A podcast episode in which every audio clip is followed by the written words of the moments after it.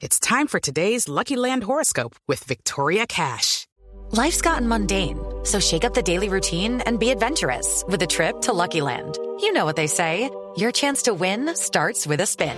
So go to LuckyLandSlots.com to play over 100 social casino-style games for free for your chance to redeem some serious prizes. Get lucky today at LuckyLandSlots.com. Available to players in the U.S., excluding Washington and Michigan. No purchase necessary. VGW Group. Void where prohibited by law. 18 plus. Terms and conditions apply. 31. Aplican otras exclusiones, términos y condiciones. Detalles en los.com diagonal L diagonal Pro Loyalty Terms.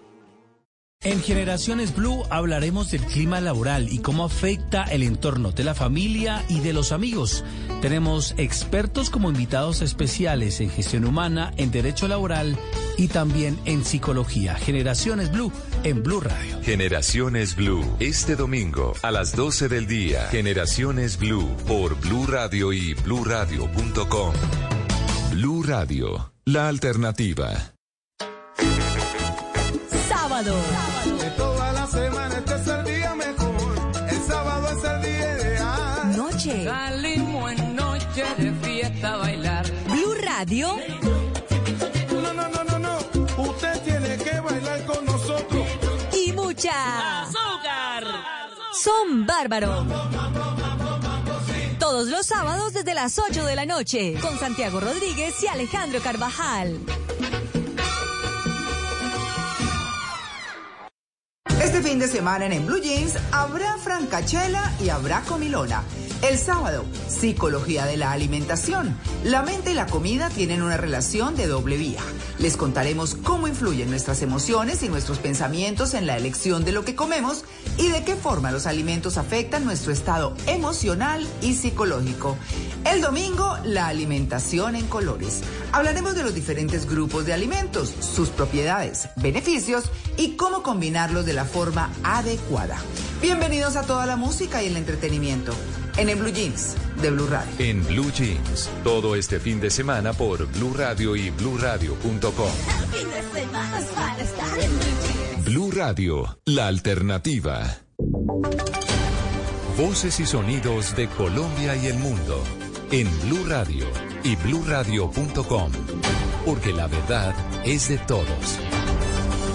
11 de la mañana, un minuto, hora de actualizar las noticias en Blue Radio. Mucha atención que desde Cali, la ministra de Salud Carolina Corcho sigue exponiendo los principales puntos de lo que será la reforma a la salud propuesta por el gobierno de Gustavo Petro. Desde allí aseguró que los médicos se deben regular en los recursos y pensar primero en el paciente. ¿Qué más ha dicho la ministra Laura, Laura Ruiz? Muy buenas tardes, buenos días. Miguel, en esta primera cumbre por la reforma a la salud en Corcho socializó cómo serán todos los puntos que se le van a presentar al Congreso, acaba de decir que la intermediación financiera desde la EPS se acabaría, es decir, que en adelante los recursos públicos de la salud no irán a la EPS, sino que girarán directamente a los hospitales y clínicas. Pero además dijo que para que las relaciones entre el médico y el paciente no hayan terceros, los médicos se deben regular para tener justicia con los pacientes. Ahora bien, los médicos nos tenemos que autorregular para un principio de justicia distributiva y para que la plata alcance, pero eso es un problema que tenemos y estamos discutiendo con el gremio médico. Por último, la ministra habló de que la reforma también tendrá varias medidas anticorrupción, con un sistema de información pública en línea donde los ciudadanos podrán verificar las transacciones y los pagos a los hospitales y las clínicas. A esta hora está escuchando al gremio de los médicos, de las enfermeras y a toda la ciudadanía que se congregó aquí en el Coliseo del Pueblo en Cali, Miguel.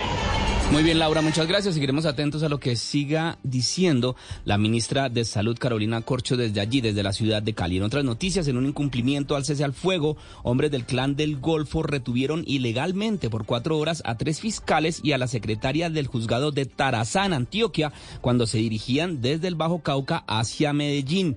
Duban, Velas, Duban Vázquez tiene los detalles. Los cuatro funcionarios partieron en una camioneta de Tarazá con destino a Medellín, pero fueron interceptados por 12 hombres armados en seis motocicletas en el corregimiento del 12 en la vía hacia el municipio de Valdivia. Los integrantes del clan del Golfo acusaron de ser supuesto extorsionista a los tres fiscales y a la secretaria del juzgado de Tarazá, por lo que fueron llevados en contra de su voluntad hacia el corregimiento de Barro Blanco en un área más rural, en un claro incumplimiento del cese al fuego de la paz total, en el que el grupo armado se ha comprometido y que recientemente en un comunicado en Antioquia confirmó que sí ha estado cumpliendo. Los cuatro funcionarios judiciales no sufrieron agresiones, pero estuvieron retenidos durante cuatro horas hasta que el clan del Golfo verificó los datos de cada uno, la labor que desempeñaban y les permitieron retirarse. La camioneta con los tres fiscales y la secretaria del juzgado fue escoltada por miembros del ejército sobre la vía de la Tronca de la Costa en dirección a Medellín. Por ahora se desconoce si los cuatro funcionarios harán la respectiva denuncia por esta retención ilegal. Muy bien, Dubán, muchas gracias. Y desde la Comisión de Seguimiento, Impulso e Implementación de los Acuerdos de, de, Paz de las FARC, le están pidiendo al gobierno del presidente Gustavo Petro que incluya un capítulo en el Plan Nacional de Desarrollo para la implementación precisamente de los acuerdos de paz. Kenneth Torres.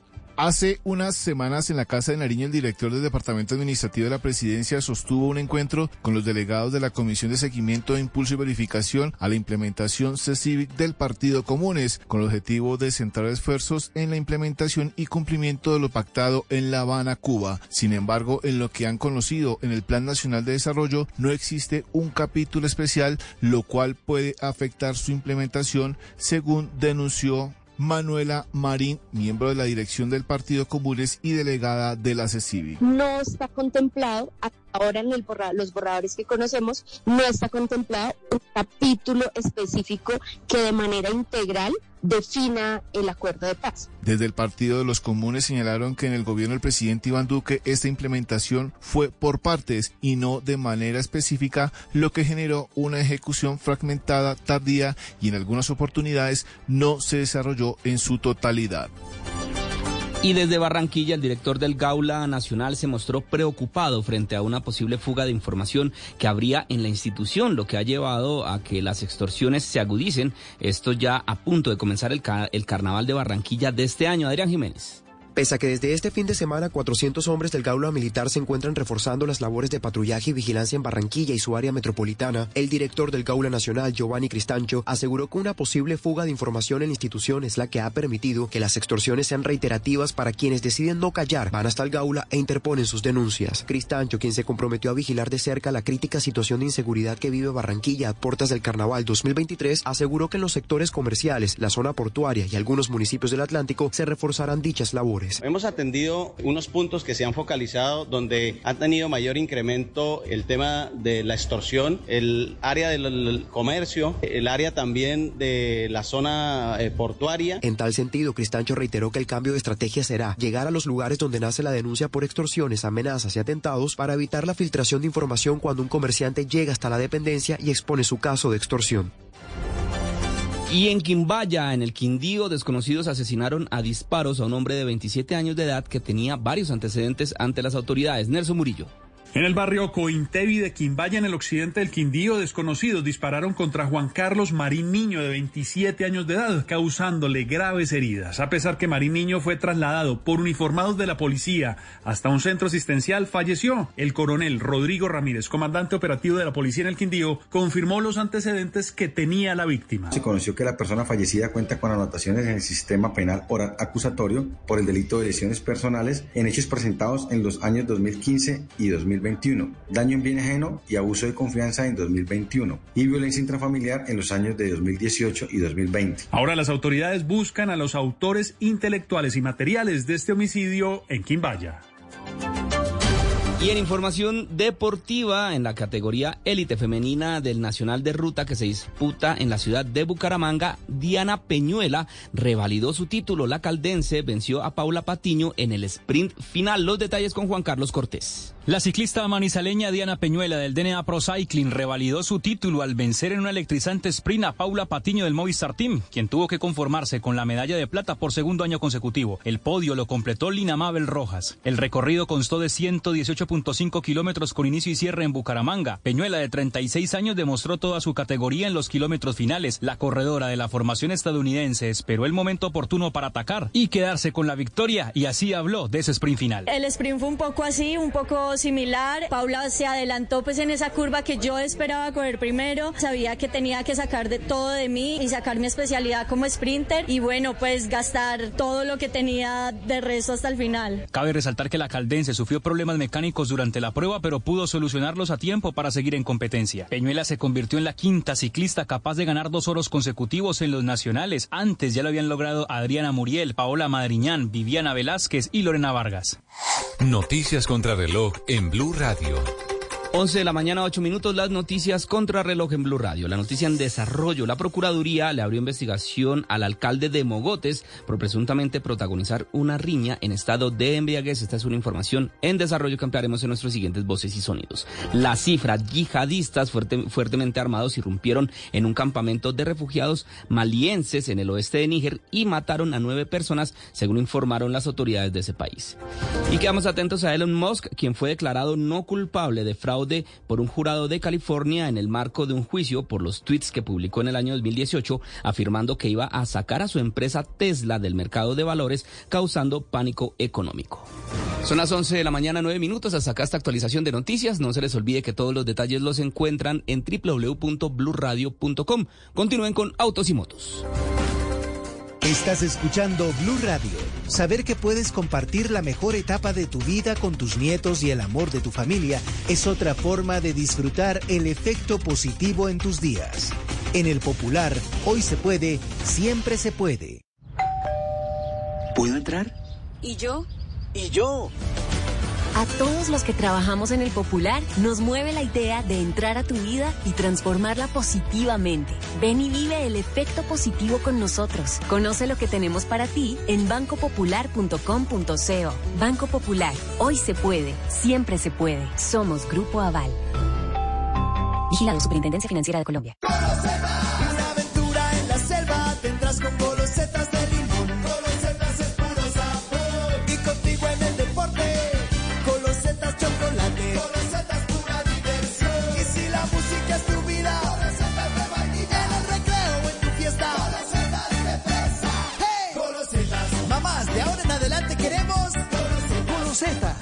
Nuevas galletas rellenas con sabor a limón, chocolate, vainilla o fresa. Bumbo. Velocidad, seguridad, nuevos modelos, transición energética, tips, información. Lo más reciente y relevante del mundo a motor en Autos y Motos con Ricardo Solé, Nelson Asensio, Lucense y Juliana Cañaveral. Autos y Motos por Blue Radio y bluradio.com. La alternativa.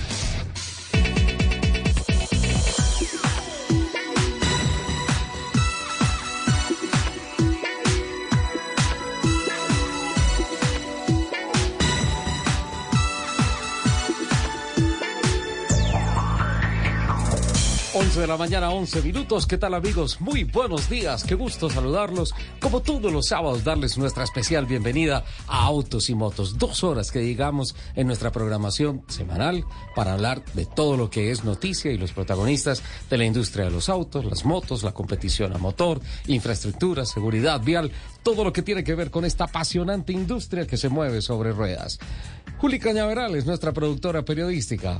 Alfred Perdigón, Albeiro Camargo están en el máster en la capital de la República. Daniela Sánchez y Jimena Galindo están en la superautopista de la información acompañándonos en la plataforma digital y el equipo periodístico de Autos y Motos listo para poner primero, apretar el acelerador y arrancar con tantas buenas noticias. Dije buenas. Arranquemos entonces con Lupi. Hola mi Lupa, ¿cómo estás? Primer sábado de febrero, esto ya Semana Santa ahorita y al ritmo que vamos, tremendo. Yo ya había dicho que ni pa' qué desbarataba el árbol de Navidad, pero pues nadie me hace caso.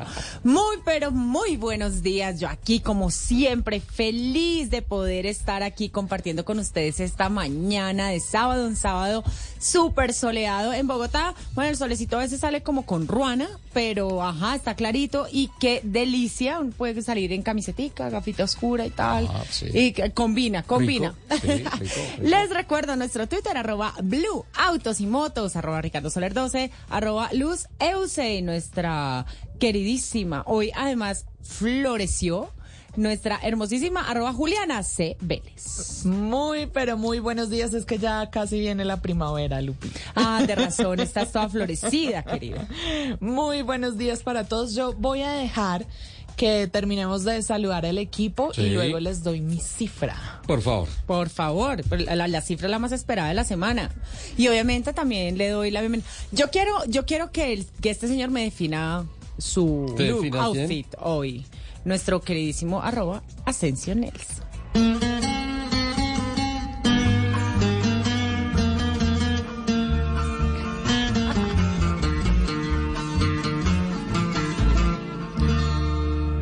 Yo también tuve 20 años sin corazón vagabundo. Yo también tuve alegría y profundos desengaños. Yo también tuve 20 años. 11 de la mañana, 14 minutos. Señoras y señores, es un placer compartir la mesa de trabajo con este estelar equipo periodístico y un saludo cordial a lo largo y ancho del territorio colombiano. Este tema de Garzón y Collazos, yo también tuve 20 años dedicado a nuestro amigo eh, Sensei, Capitán que está de cumpleaños. ¿no? El capitán Fernando Jaramillo. El capitán Fernando Jaramillo que llegó a los 71 años de edad, ¿no? Perdón, ¿por qué se ríen? Él dijo en el Twitter que 71 años. De estar haciendo rallies. De estar, sí, sí, sí, sí, sí, sí. Y lo de corazón vagabundo le sale muy bien a Lupi. Pero ¿por qué Pero estamos hablando? Capi, no no, no, los estamos, años. estamos hablando No, es que la vi del muy cumpleaños. entusiasmada, la vi emocionada. Además que se sabe el tema, ¿eh? Ay, pero es que esa canción me Bien. encanta. Es que yo también tuve 20 años. Por eso hay un ¡Feliz corazón vagabundo. cumpleaños, capitán! Qué emoción, qué emoción, qué rico saludarlos. Muchas gracias Nelson Enrique por esa dedicación. Yo también tuve 20 años, eso es muy cierto. Un abrazo Richard, besito para Lupi, besito para Juli. Qué delicia estar con ustedes desde aquí a la distancia, pero saludándolos.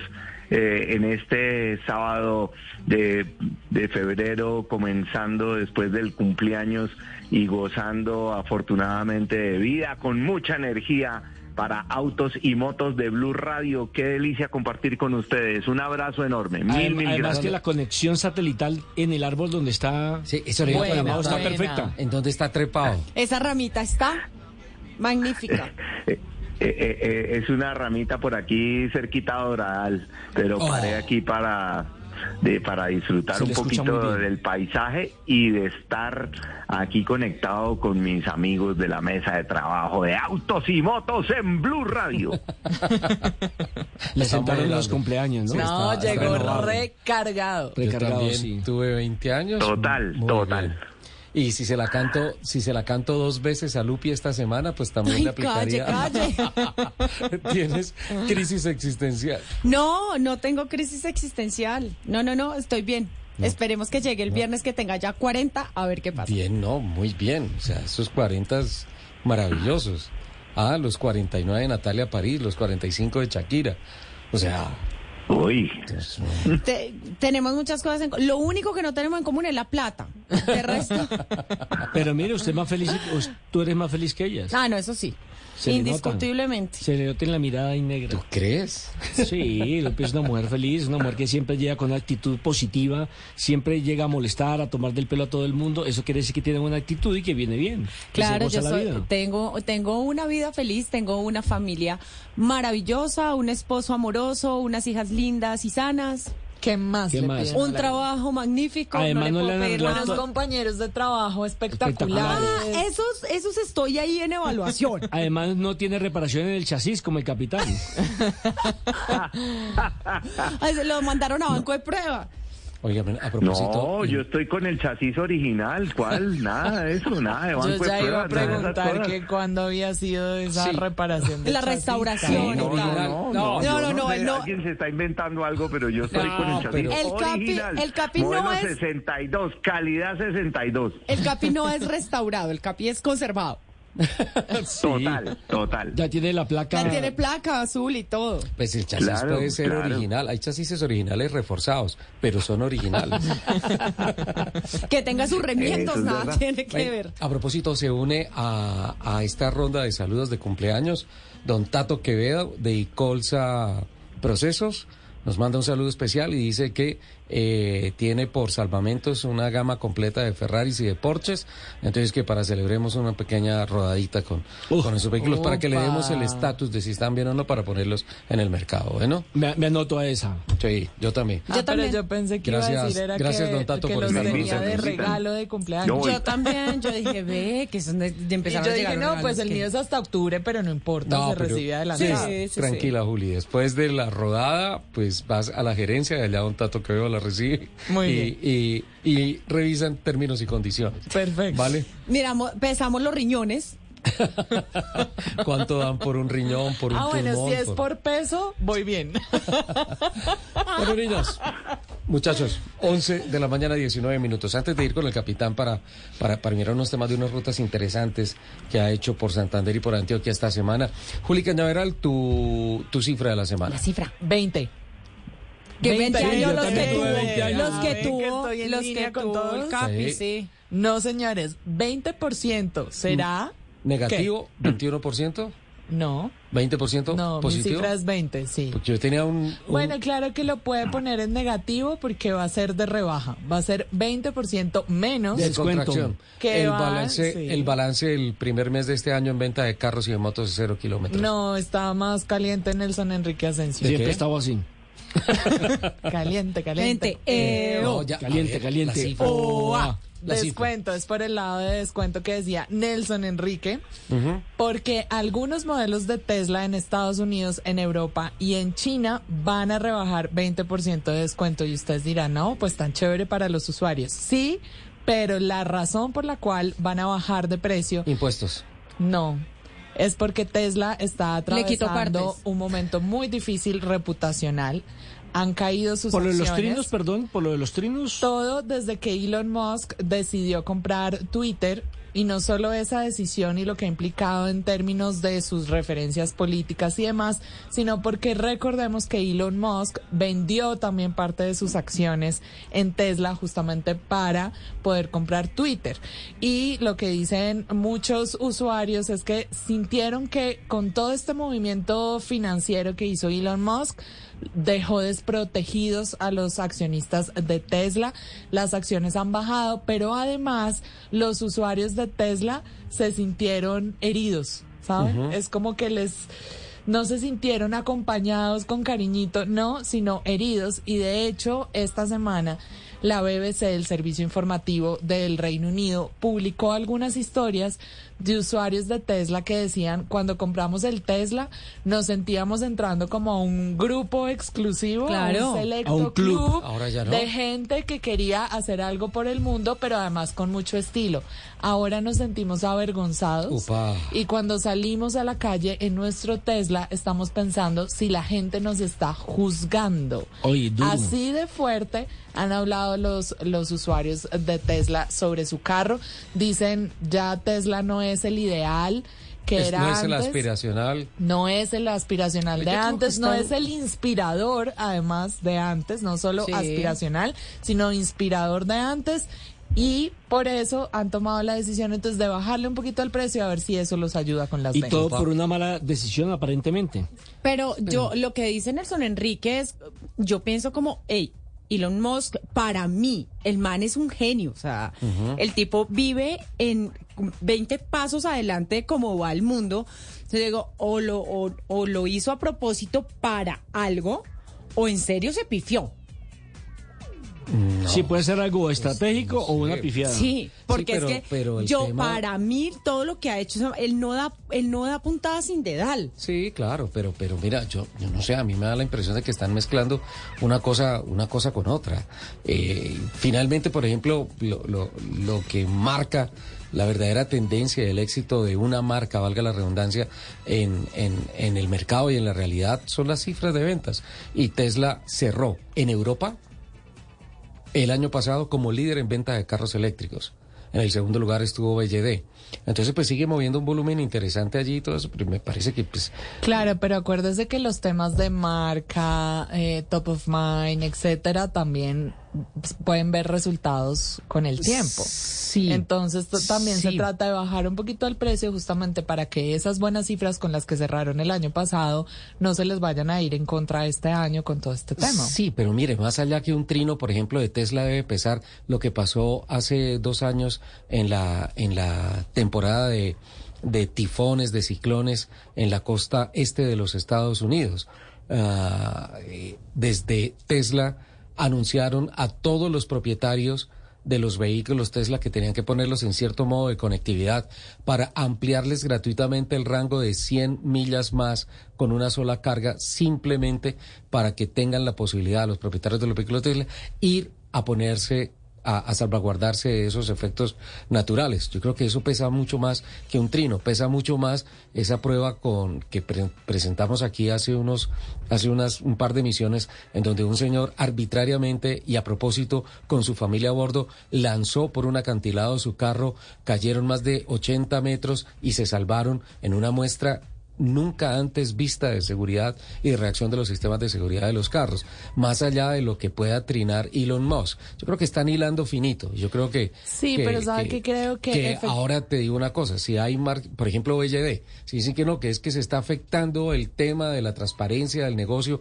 porque Elon Musk es el dueño de Twitter y trina ahí unas cosas que tienen afectaciones en las bolsas de valores, pues los, los, los chinos se están ahogando en billete. Tienen toda la plata del mundo y tienen también plataformas con un poder grandísimo. Me parece que se tienen que centrar es en el tema de produzcamos carros de calidad, eficientes. Claro, estoy de acuerdo en que hay otras cosas que deberían tener mucho más peso, pero como no son tan mediáticas, a la gente le calan menos. Y el asunto es que disociar Tesla de Elon Musk es muy difícil. Y si cae la imagen de Elon Musk, cae la imagen de Tesla y eso es lo que están sintiendo los usuarios.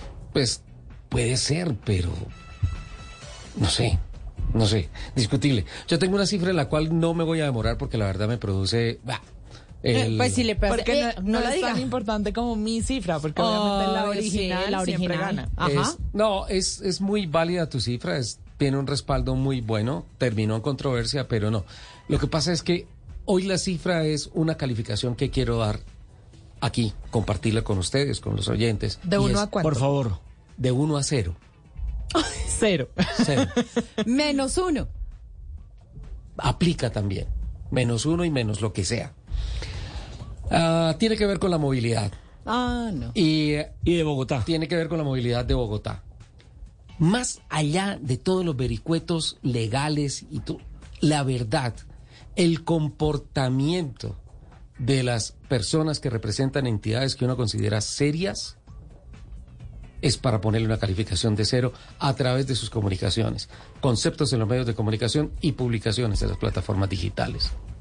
Desde la alcaldía hacia la presidencia de la República se habla de chantaje, de extorsión, por la propuesta del presidente de la República de decir que básicamente si no se hace lo que él dice con el metro de Bogotá, le quita recursos a la cofinanciación de otras obras importantes de movilidad para los bogotanos. Como modernización Cero de la por un calle lado 13. y cero por otro lado. Sí. Y de ahí en adelante el rifirrafe que se armó entre concejales, senadores, eh, políticos, discutiendo política, que no es lo importante. Lo importante es la sociedad. Entonces, cero para todos ellos. Escuché la entrevista del concejal Carlos Carrillo en Mañanas Blue con Mm. Néstor Morales. Desastrosa. Que, que, o sea, un señor concejal hablándole a un medio de comunicación con tanto odio, con tanto desprecio y en los términos en los que habló, yo creo que eso no es ejemplo de nada y merece cero para ponerle cero. Finalmente cero es la realidad de hoy con el metro de Bogotá. Que lleva más de 60 años. Más de 60 años en 80 estudio. más o menos. Ah. Y ahora la pelotera que es por arriba, que es por abajo. Pero luego que- no habían hecho unos estudios. es que yo se soy el presidente y, ya y- el- los estudios salieron de la que plata que nuestra. por ¿no? abajo. Y, y los- Exacto. los, estudios salieron de la Entonces, plata del bolsillo de los impuestos que Exacto. pagamos quienes vivimos en Bogotá. plata- y la plata de la cofinanciación no es del presidente. Claro. Es de la gente. Y segundo, van a retardar mucho más el proceso. Se van a exponer a demandas extras. Si ya había un proyecto y lo aprobaron, ejecútenlo. Además que ahí queda abierta eh, la puerta para que más pláticas se pierda. Cero también. Eso también, eso también es lo que en muchas eh, mentiros eh, políticos he escuchado. Que el tema es político y económico. Claro, Es pues político, obvio. Ni más ni menos. Aparece el señor Hugo Espina, el autoproclamado líder de los taxistas, a decir que, ¿por la, no vamos a comerciarle que la carrera, sí, ya voy para allá, que la mínima es entre, ¿cuánto es? 20 mil y 28 18 y 24. 18 y 24 mil dijo después de que le Sí. dijeron que debía pagar la seguridad social de los y taxistas. amenaza y amenaza con bloquear todo terminales y aeropuertos. Y aeropuertos. ¿Perdón? Y dejar carros botados en cualquier ¿Perdón? lugar de la ciudad. ¿Sí? Y entonces se va también de frente contra las plataformas digitales. Ya es hora de que entiendan una cosa los señores del gremio de los taxis. No estoy a favor ni del uno ni del otro. ¿Sí? Los usuarios que han perdido los taxistas no ha sido por Uber y no ha sido por las plataformas, ha sido por el pésimo servicio. Y señores taxistas, si ustedes se sienten que están trabajando improductivamente, es por el modelo de contratación que tienen los dueños de los carros, no es por Uber. Pongan de una, de- hablen con la verdad, llamen las cosas con su. con Mire, usted recordará que cuando Rafael Pardo fue ministro, creo que de Trabajo, hizo un planteamiento porque yo fui a cubrir esa noticia para que los taxistas se agremiaran y tuvieran su eh, seguridad social. ¿y y los primeros que protestaron, ¿quiénes fueron? Los taxistas. Los taxistas.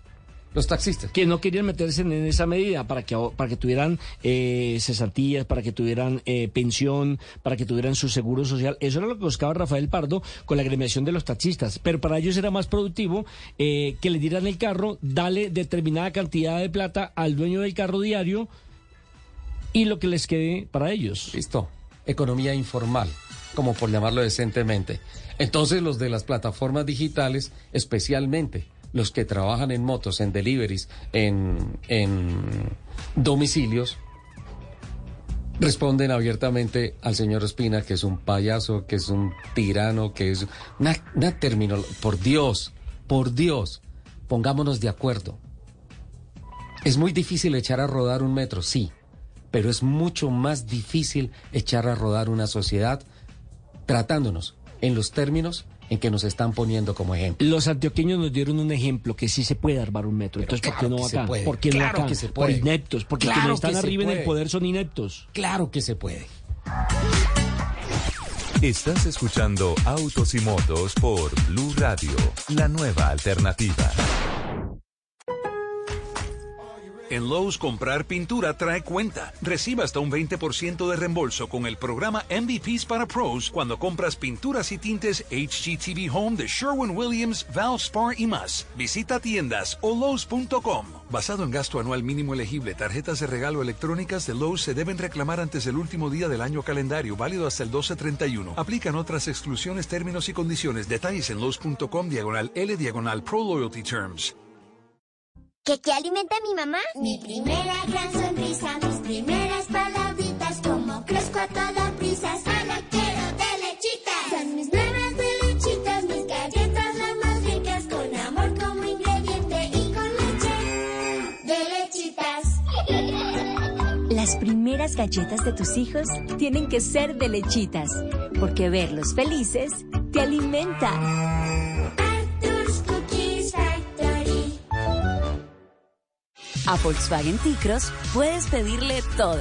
Le pides desempeño, Te da motor turbo 200 TSI. le pides diseño, te da mucho estilo. Le pides seguridad, Te da cinco estrellas. le pides tecnología, te da radio con pantalla táctil y App Connect. Le pides financiación. Te da un plan para que estrenes ya. Pregunta en el concesionario por los planes de financiación que Volkswagen T-Cross tiene para ti. Volkswagen. Aplican términos y condiciones. Que se atraen. Con rica crema en la mitad. Galleta y crema, yo tuiteo, tú googleas a chatear. Vainilla, chocolate, muy crocante, delicioso, siempre conmigo estás. Los polos opuestos se unen con crema con las nuevas galletas Beans. Dos crocantes galletas de chocolate unidas con la más rica crema. Cookies Factory. Escuchas Autos y Motos por Blue Radio y bluradio.com. Voces y rugidos en autos y motos de Blue Radio. Voces y rugidos. En un evento desarrollado en Malibú, Estados Unidos, Mazda presentó al mundo la nueva CX90, una SUV de gran tamaño que hace parte del plan de expansión de la marca. Construida sobre una plataforma completamente nueva, incorpora la función Kinematic Posture Control para garantizar un mejor agarre so- sobre las superficies. Su motor turbo de 6 cilindros en línea de 3.3 litros, el más potente desarrollado por Mazda, ofrece 300 caballos de potencia. Este motor también está equipado con tecnología My Hybrid para mayor eficiencia sin comprometer el rendimiento. Honda Motos eh, confirmó que el próximo 6 de febrero hará su primera presentación 2023, dando inicio a una temporada en la que buscará seguir siendo protagonista en el mercado colombiano. En su campaña de expectativa anunció que el modelo que lanzará cuenta con más de 13 años de historia, ha vendido más de 750 mil unidades al año y en más de 26 países, principalmente de Europa y Asia, es la motocicleta más popular. Sebastián Montoya consiguió sus primeros puntos del año al cerrar octavo la segunda carrera de la tercera fecha de la Fórmula Regional de Oriente Medio 2023, celebrado en Kuwait esta semana. En la primera carrera, Montoya largó 16 y se reportó 12, mientras que en la segunda prueba largó 18 y llegó octavo. El campeonato regresa a Dubái el 11 y 12 de febrero para la cuarta fecha triple de cinco que contempla el serial. Según un estudio del Departamento Nacional de Planeación, en Colombia se pierde el 2% del Producto Interno Bruto al año por efecto de los trancones, cifra que equivale a unos 16 billones de pesos, comprometiendo seriamente la productividad y la calidad de vida que se ve reflejada en su salud física y mental. Otros impactos asociados con la congestión vehicular tienen que ver con la calidad del aire. Según el Departamento Nacional de Planeación, los costos en la salud asociados a la degradación ambiental en Colombia ascienden a 15.4 billones de pesos. Esto representa un 1.93% del PIB de 2015 y está asociado a 10.527 muertes y 67.8 millones de síntomas y enfermedades. Según un estudio realizado por INRIX, mil disculpas, ya, aquí, según un estudio realizado por INRIX, Bogotá es la quinta ciudad más congestionada del mundo y la primera en América Latina. Dice el estudio que una persona en Bogotá pierde en promedio 122 horas al año en el tráfico. El reporte también identifica a Medellín y Cali dentro del top 5 de las ciudades más congestionadas en la región, con 91 y 66 horas perdidas al año respectivamente. El índice promedio de vehículos por cada mil habitantes en América Latina es de 10 y en el país es de 5. Si nos comparamos con países OCDE, la relación del número de vehículos en circulación con relación a población es de 104, ocupando la penúltima casilla.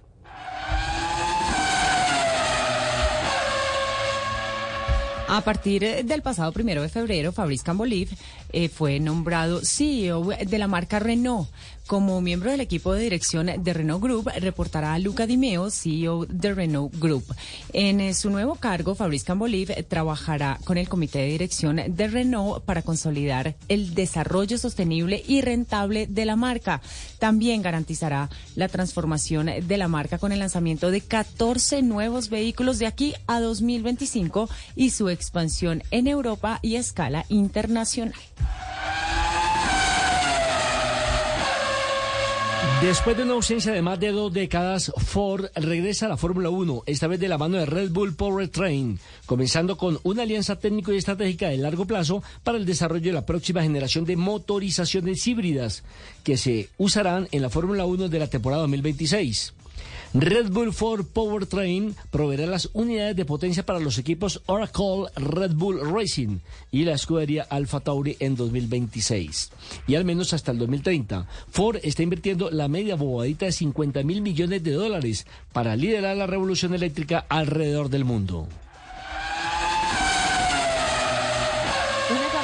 Expectativa publicada en la página web de Chevrolet anticipa el regreso de la Silverado, una pickup norteamericana de gran tamaño que históricamente ha rivalizado con los modelos equivalentes de Ford y Ram. La silueta de la camioneta se dibuja en sombras y un texto dice prepárate para su regreso. No hay más detalles, pero ya se habla de dos posibles motorizaciones. Una es el V8 Ecotec a gasolina con 355 caballos y la otra es el TDI de 6 cilindros y 3 litros que genera 305 caballos. Los invitamos a que sigan con la programación de autos y motos aquí en Blue Radio. En Blue Radio, el mundo automotriz continúa su recorrido en Autos y Motos.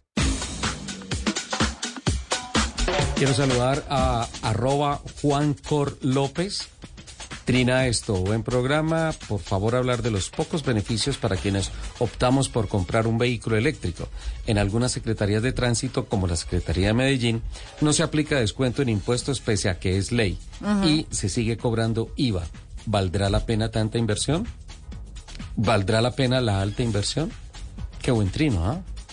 Y em, qué buena pregunta. Qué buena pregunta.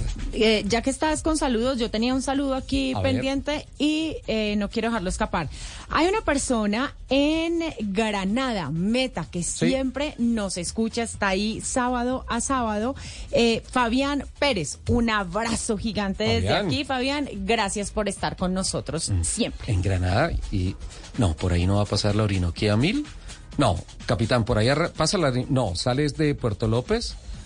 Eh, Capitán. Capitán. Sí, Sale, de sale- Puerto Gaitán. De Puerto Gaitán, perdón. Sale de Puerto Gaitán. Puerto Gaitán Meta. Pero por Sí. Granada no, no va a pasar este año No, no, no, no, no, no, nada que ver, es muy, muy lejos de ahí.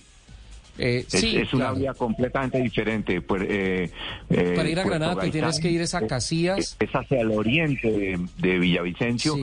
y Granada es hacia el sur, en dirección a San José del Guaviare y, y la, la zona San Martín. de San Martín. Ajá. Qué rico. Sí, uy, San Martín. Comer carne a la perra.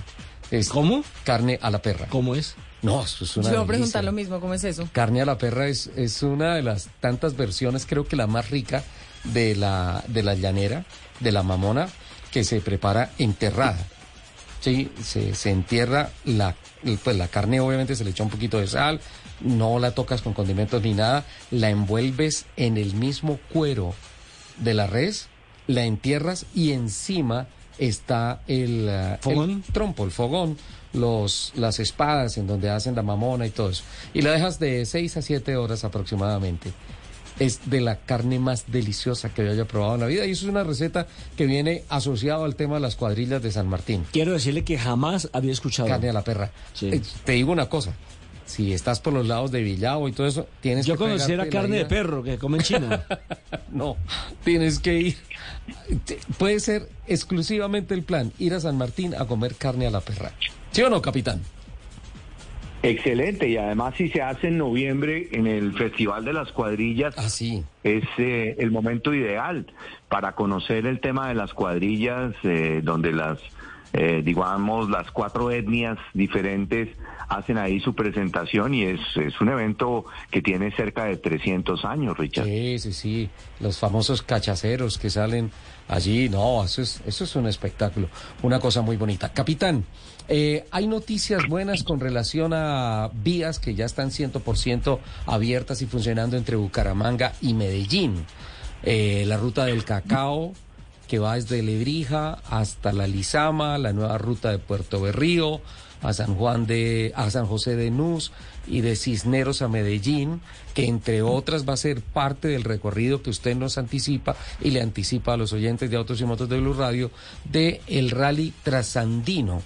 Eh, ¿Ha recorrido esos, esas vías, capitán? ¿Qué reporte nos da para todos los oyentes que tenemos en Santander y en Antioquia? Mira, Richard, estoy eh, informando eh, de, acabo de hacer esa ruta esta semana. Es algo realmente impactante eh, para todos los oyentes de Blue Radio, de Autos y Motos. Me da un gusto grandísimo contarles sobre esas rutas.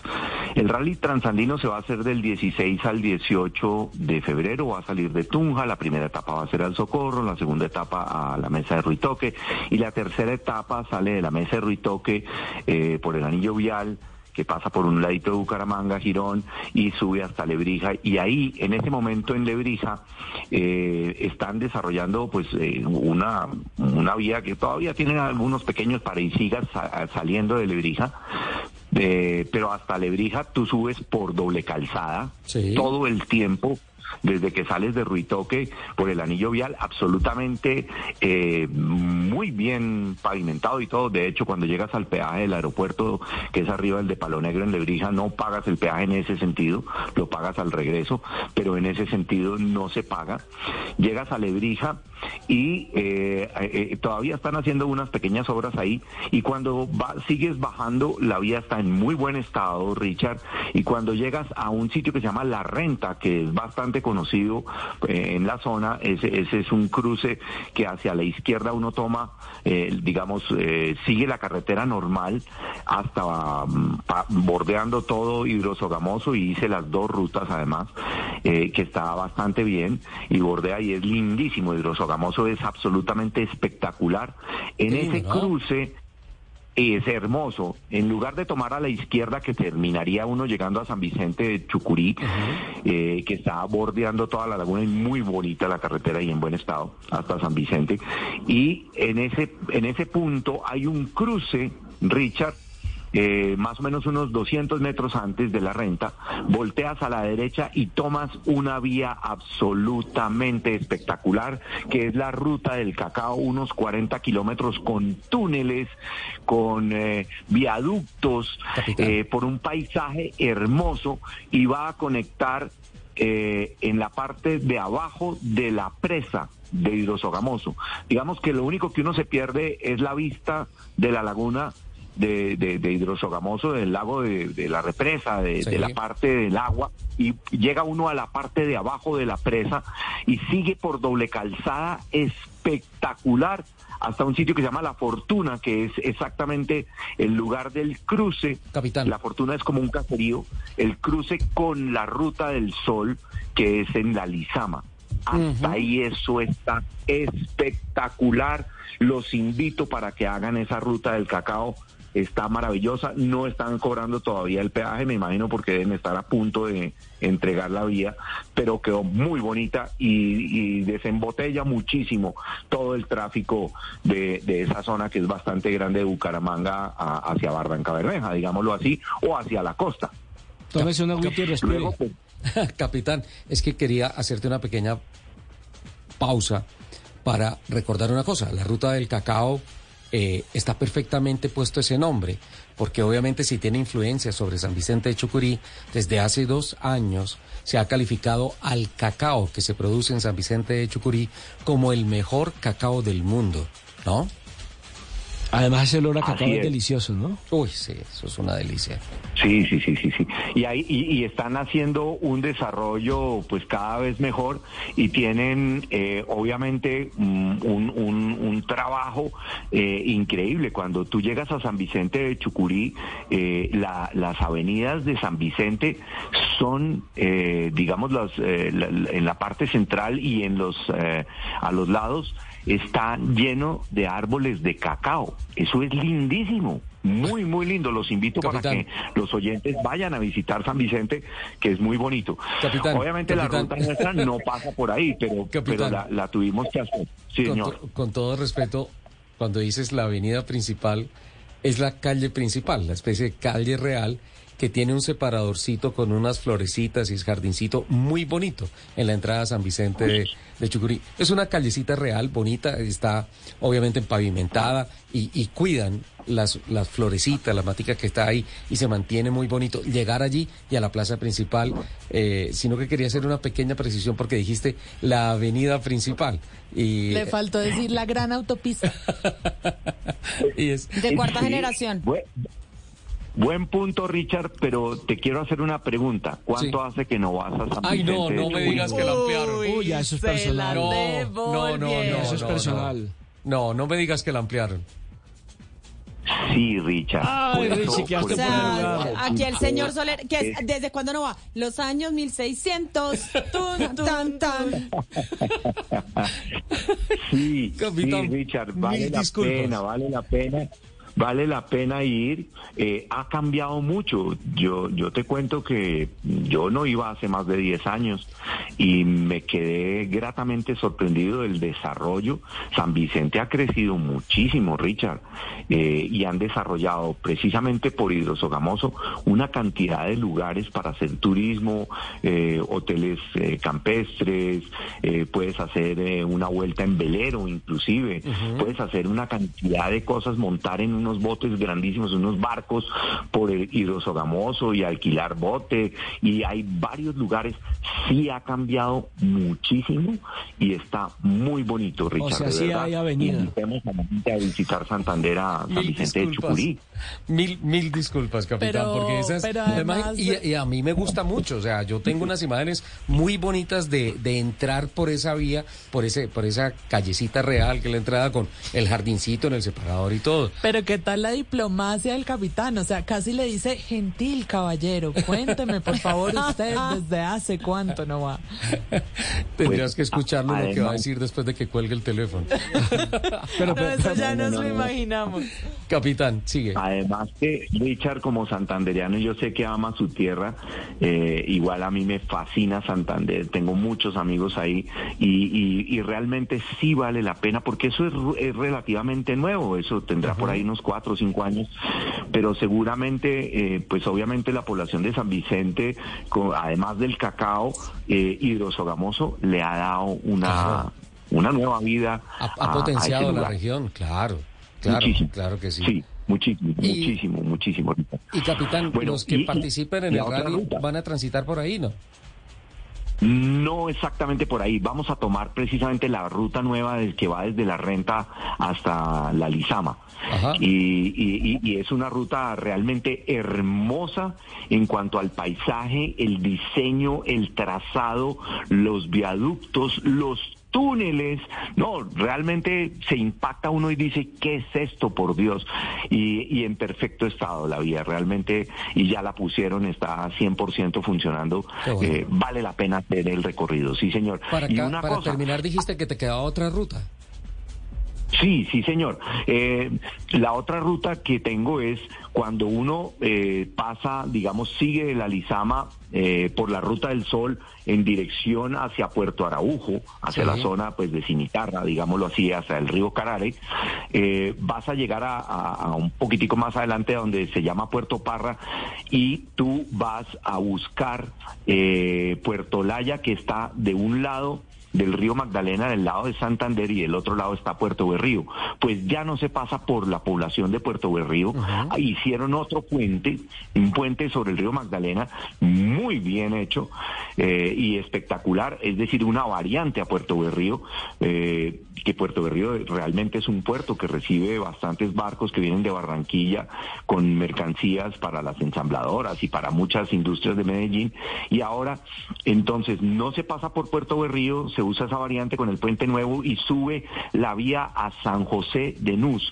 Esa vía ya no tiene parecigas, la vía tiene dos parecigas nomás para entrada y salida de maquinaria y de volquetas, pero el resto ya está terminada, tiene el carril lento para los camiones en los eh, momentos de subida en un sentido y otro.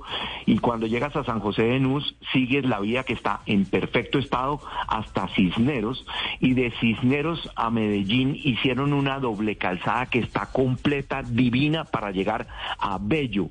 Y le, le- le da uno, digamos, como una envidia grandísima de los antioqueños porque eh, esa entrada que viene y se une con la que viene de la costa por Don Matías, se une ahí en una, en una triple calzada que funciona espectacular sin tráfico hasta Bello.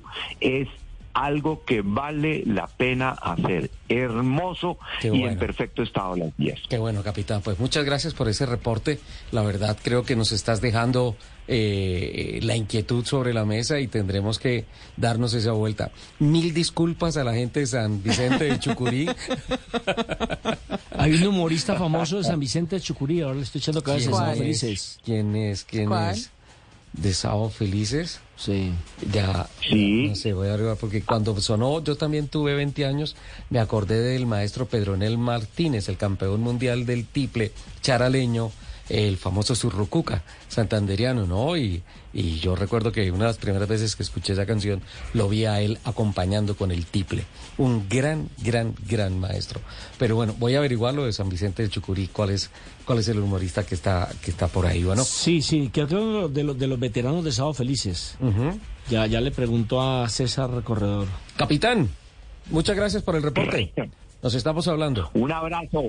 Que tengan un feliz día, un feliz sábado, autos y motos, no se lo pierdan Y nunca. que usted tenga un feliz cumpleaños, que siga celebrando, capitán, que sean muchos más. Un abrazo. Yo creo que va, yo creo que tenemos, gracias. nos toca celebrar en Yo Puerto Gaitán, ¿no es 20 cierto? años. Sí, sí, sí, sí, sí, señor. Eso es 24 y 25 de febrero, la Baja 1000. La. Baja Orinoquía 1000, versión número 19. Lis- Uy, ya 19, Dios mío. Qué barbaridad, qué bien. Gracias, Qué capitán. Un abrazo, un abrazo, besito para Lupi y Juli. Un abrazo, Richard Besito, y Nelson. Capi. Besito, Capi. Nelson, pero no es Peter Albeiro. ¿Es de San Vicente, No, Peter no, Albeiro? no, de, de los No, veteranos. de- De los Bucaramanga, veteranos. ¿no? El de Bucaramanga, ¿no? Sí, Ah. sí, sí, sí. Sigamos buscando, ¿vale? Sigamos buscando. señor. Eh, ¿Estás buscando en tu celular, ex Xiaomi? Xiaomi. ¿O en tu carro? en mi carro mejor. Dijiste que lo ibas a comprar, ¿no? Pero no supe si era el celular o el carro. Yo quiero los dos. Pero ¿en qué va el tema del carro de Bueno, Xiaomi? Nosotros sabemos que eh, Xiaomi se ha, ha dicho muchas veces que quiere meterse en esta onda eh, de la movilidad eléctrica y autónoma. Eh, recordemos que empezaron con la intención de proveer de tecnologías a distintas marcas, luego evolucionaron esa idea y empezaron a desarrollar asociaciones con diferentes fabricantes y ahora obviamente lograron lanzar una marca propia que recordemos fue en el 2021 que es Xiaomi Automotive. Ahora, el CEO de la compañía, Lee Jung, escribió hace poco en, eh, en su Twitter que el objetivo de la compañía es poner la electrificación al alcance de todos y que proyectan vender, escúcheme esto, más de 10 millones de unidades por año. Pero espérate, 10 millones de unidades es, por ejemplo, lo que produce el grupo Volkswagen Por año. Y por año. por año.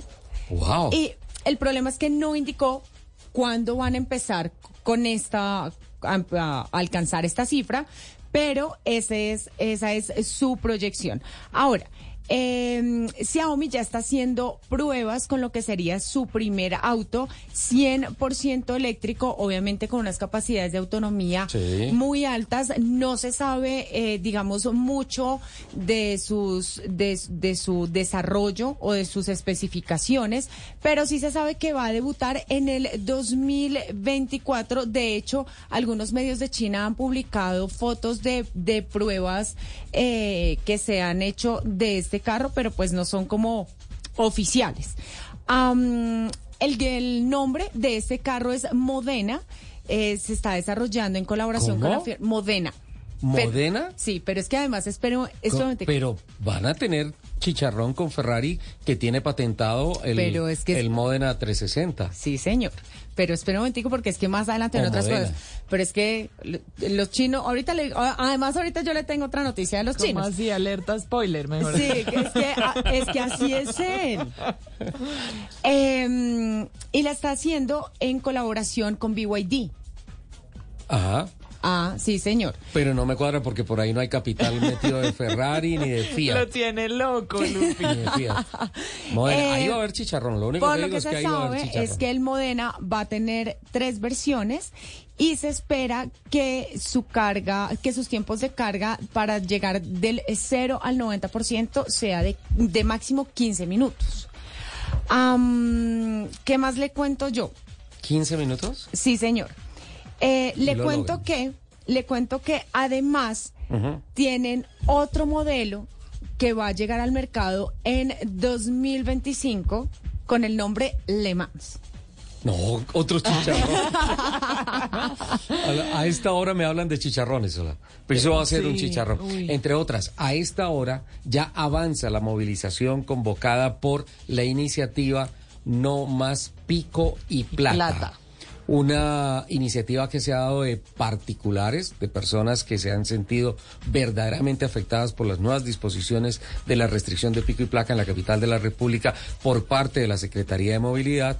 Empezaron con una convocatoria a través de grupos de WhatsApp y tuvieron que abrirse a una comunidad. Muchas personas forman parte de esto. Había una cita sobre las 10 de la mañana, perdón, 9 de la mañana, el día de hoy en el centro de Bogotá, en la vía de la carrera 50 con calle 63, en donde está la biblioteca Virgilio Barco Vargas.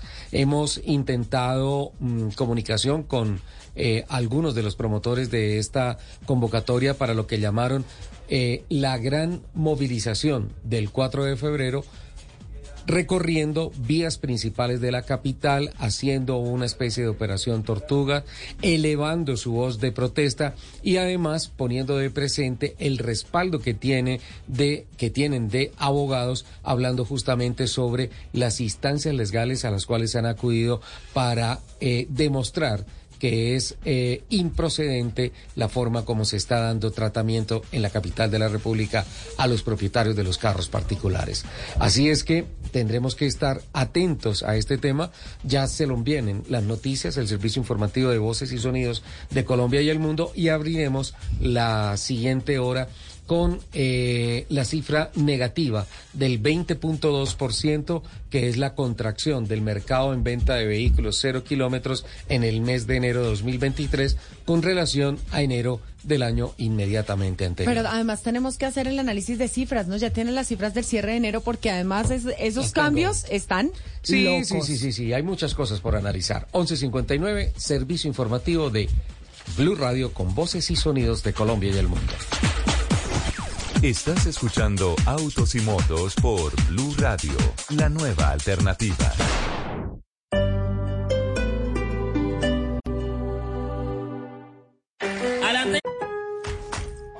En Lowe's comprar pintura trae cuenta. Reciba hasta un 20% de reembolso con el programa MVPs para Pros cuando compras pinturas y tintes HGTV Home de Sherwin Williams, Valspar y más. Visita tiendas o Lowe's.com. Basado en gasto anual mínimo elegible, tarjetas de regalo electrónicas de Lowe's se deben reclamar antes del último día del año calendario, válido hasta el 1231. Aplican otras exclusiones, términos y condiciones. Detalles en Lowe's.com diagonal L diagonal Pro Loyalty Terms.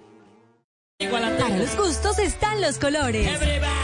Y para gozar está Son Bárbaro.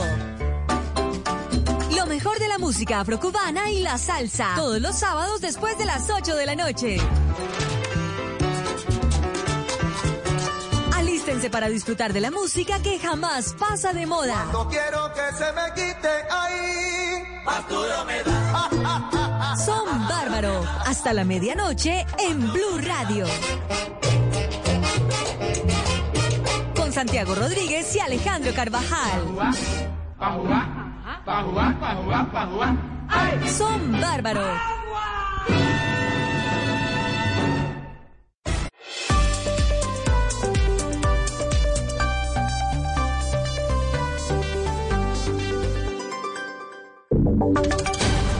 Voces y sonidos de Colombia y el mundo en Blue Radio y bluradio.com, porque la verdad es de todos. 12 del día, un minuto, hora de actualizar las noticias aquí en Blue Radio. Mucha atención que fue enviado a la cárcel el asesino del periodista en Tolima, de un periodista en Tolima, por robarle un teléfono celular. Oscar Torres tiene los detalles. Sí, Miguel, y es que se trata de Jaime Ronaldo Pava, quien sería el presunto responsable del asesinato de un periodista en el municipio de, Flandes, en el departamento de Tolima. Según la información, el hombre presuntamente interceptó a este periodista para robarle su teléfono. En ese momento, el periodista se habría, habría puesto resistencia, lo hirió en el cuello con un arma blanca y este hombre falleció ante la gravedad de esa lesión. Jaime Ronaldo Pava, quien sería el presunto agresor, escapó y horas después se presentó ante la policía en Girardot, en el departamento de Cundinamarca, donde fue capturado. La fiscalía le imputó los delitos de homicidio agravado y hurto calificado. Sin embargo, esos cargos no fueron aceptados y ante la solicitud de la fiscalía, un juez de control de garantías lo envió a la cárcel. Gracias, Oscar. Y la ANI se pronunció frente a la polémica que ha desatado el peaje Papiros, esto en el municipio de Puerto Colombia, lo que obligó que hasta la gobernadora del Atlántico, Elsa Noguera, pidiera nuevamente su desmonte. La entidad confirmó que, aunque la caseta de recaudo no se va a desinstalar, sí se, se implementarán estrategias para evitar el represamiento de vehículos allí en ese sector. Adrián Jiménez. Luego de un duro pronunciamiento entregado por la gobernadora del Departamento del Atlántico, Elsa Noguera, respecto al desmonte del peaje Papiros ubicado en el municipio de Puerto Colombia, la Agencia Nacional de Infraestructura ANI respondió a la solicitud de la mandataria, invitándola a no motivar la afectación del peaje, confirmando que pese a que no se desinstalará, sí se tomarán medidas de choque para entregar soluciones. Y es que respecto al represamiento de vehículos, la ANI anunció un plan canguro para agilizar el paso de estos mismos en horas pico, aumentando el personal logístico y habilitando el carril del pago electrónico para pagos en efectivo. Asimismo, reiteró el levantamiento de las talanqueras como solución extrema en los horarios de congestión vehicular, la cual, según un comunicado, se encuentra vigente desde el pasado mes de noviembre de 2022. Un tercer punto enfatiza en la habilitación de tres carriles continuos para el cruce del peaje, haciendo uso del carril del pesaje. Frente al llamado propiamente a la gobernación del Atlántico, la ANI también aseguró que las obras del proyecto de la Gran Vía sobre la carrera 51B, las cuales son adelantadas por la misma gobernación, han aumentado el tráfico hasta un 208% en la vía al mar a la altura del peaje Papiros, lo que ha generado la congestión vehicular. Gracias, Adrián. Y la Defensoría del Pueblo está advirtiendo sobre los riesgos para 129 viviendas en el municipio de Silvania afectadas por las obras del tercer carril de la vía que comunica a Bogotá con Girardot. 32 de estas viviendas tienen que ser evacuadas de manera urgente. Kenneth Torres. Con el inicio de las obras del tercer carril en el corredor vial Bogotá-Girardot, se han evidenciado afectaciones a la infraestructura de las viviendas y terrenos productivos en el municipio de Silvania, departamento de Cundinamarca, en el sector de Azafrán, en ese municipio donde llegó el defensor del pueblo, Carlos Camargo, y verificó la zona y pidió a la Agencia Nacional de Infraestructura, a la Alcaldía y a la Unidad Nacional para la Gestión del Riesgo y Desastres establecer un censo de afectaciones a las viviendas ubicadas en la zona de impacto de la obra vial. Le solicitamos que de manera inmediata realicen las actuaciones propias de sus instancias y garanticen a las familias afectadas la protección de sus derechos. Seguiremos con nuestra regional Cundinamarca y de la mano con la Personería Municipal de Silvania acompañando este proceso en el que son 129 viviendas las que se encuentran con afectaciones y de las cuales 32 ameritan evacuación urgente. El defensor también pidió garantías de seguridad vial para el tránsito de enfermos, niños, niñas y adolescentes y adultos mayores y la realización del Comité Departamental de Gestión del Riesgo y Desastre para que se establezcan la reubicación de las familias que residen en las viviendas que están en riesgo. Kenneth, gracias. Y la Procuraduría abrió una investigación contra el alcalde de Mogotes en el departamento de Santander por supuestamente protagonizar una riña en estado de embriaguez. Sin embargo, el mandatario dice que no estaba borracho y que fue objeto de un ataque. Boris Tejada. La Procuraduría General de la Nación abrió indagación previa contra el alcalde de Mogote, Santander, Edgar Higinio Rueda, por presuntamente protagonizar una riña en la que estuvieron involucrados su suegra, su suegro, su hermano y un señor que lo golpeó en reiteradas ocasiones hasta lanzarlo debajo del vehículo oficial de la alcaldía. Higinio Rueda, por su parte, manifestó que no estaba embriagado y que fue objeto de un ataque. Escuchemos. Soy agredido por eh, este señor que, sin mediar palabras, efectivamente me toma, me agarra y me tira al piso y pues me golpea y eso pues para mí es preocupante en razón a que eh, sin importar de que estoy con mi familia. Por su parte, la Procuraduría busca establecer la ocurrencia de conductas posiblemente irregulares, determinar si constituyen faltas disciplinarias, así como el posible perjuicio causado a la administración pública. Y en información internacional, el Papa Francisco lanzó el más apremiante llamamiento a que cesen los conflictos y se retome seriamente el proceso de paz en Sudán del Sur. Esto durante el encuentro que mantuvo con los representantes de los dos millones de desplazados internos que hay en ese país. Y en deportes, Gustavo Puerta sigue destacándose con la selección Colombia sub-20. Ayer, al término del juego ante Paraguay, habló por primera vez de lo que será su nueva experiencia en el fútbol alemán. Juan Carlos Cortés. Después de la victoria categórica de Colombia ante Paraguay por la segunda fecha del hexagonal final, hay un jugador que sigue dando de qué hablar y él es Gustavo Puerta. Su gol con el que selló la victoria ante los guaraníes 3 por 0 tiene la factura de un jugador de buen pie, técnico y que aparte le gusta asumir el rol de liderazgo dentro del terreno de juego. Ya acumula dos goles y dos asistencias en este suramericano, recientemente fichado por el Bayer Leverkusen y cedido al Nuremberg alemán. Por primera vez el volante de 19 años nacido en la Victoria Valle se refirió a lo que será su primera experiencia en el fútbol internacional. Yo creo que es un sueño hecho realidad estar en un equipo de la B y pasar a un club tan importante como lo es el Leverkusen y estoy muy contento, orgulloso de mí mismo por todo lo que he logrado, pero no me conformo con eso y, quiero seguir demostrando muchas cosas más. El Nuremberg milita en el ascenso alemán y ocupa la casilla número 13. En la posición de puerta y cinco volantes y Gustavo sería el más joven de todos. Por ahora se concentra en el próximo partido de Colombia que será el lunes ante Ecuador en miras de una victoria que los acerque al Mundial de Indonesia que arranca en mayo de este año. Noticias contra reloj en Blue Radio. 12 del día, 8 minutos, las noticias contra reloj en Blue Radio. La noticia en desarrollo es la muerte de un voluntario estadounidense en la asediada ciudad ucraniana de Bakhmut. La cifra de los incendios forestales que golpean la zona centro y sur de Chile y que han afectado numerosos poblados rurales ya deja 16 personas fallecidas, según el más reciente balance entregado por las autoridades de ese país. Y quedamos atentos a la población de Cusco, en Perú, que ya comienza a sentir el desabastecimiento de productos perecederos como verduras, lácteos y carne que escasean ostensiblemente en tiendas y supermercados, así como de combustible debido a los bloqueos en las carreteras por parte de los manifestantes antigubernamentales. Son las 12 del día, 9 minutos. Hasta acá esta actualización de noticias. No se les olvide que todos los detalles los encuentran en www.bluradio.com. Continúen con Autos y Motos. Estás escuchando Blue Radio. En esta Navidad, prepárate para compartir la magia, el amor y el positivismo con todos los que te rodean. En el Popular, hoy se puede, siempre se puede. Es tiempo de ahorrar. Hazlo pagando con las tarjetas de crédito del Popular en los días populares. Porque de lunes a domingo tienes beneficios increíbles en las marcas que te gustan. Aprovecha y usa tu tarjeta de crédito Banco Popular. Si no la tienes, solicítala ya en bancopopular.com.co. Banco Popular, hoy se puede, siempre se puede. Ingrid recibe un golpe bajo de la vida, pero contraataca con un jab impresionante que combate, señoras y señores. La medalla de oro es para Colombia. Para ganarle a la vida hay que tener un corazón de oro. Los medallistas. Gran estreno este miércoles después de los briseños. Tú nos ves. Caracol TV.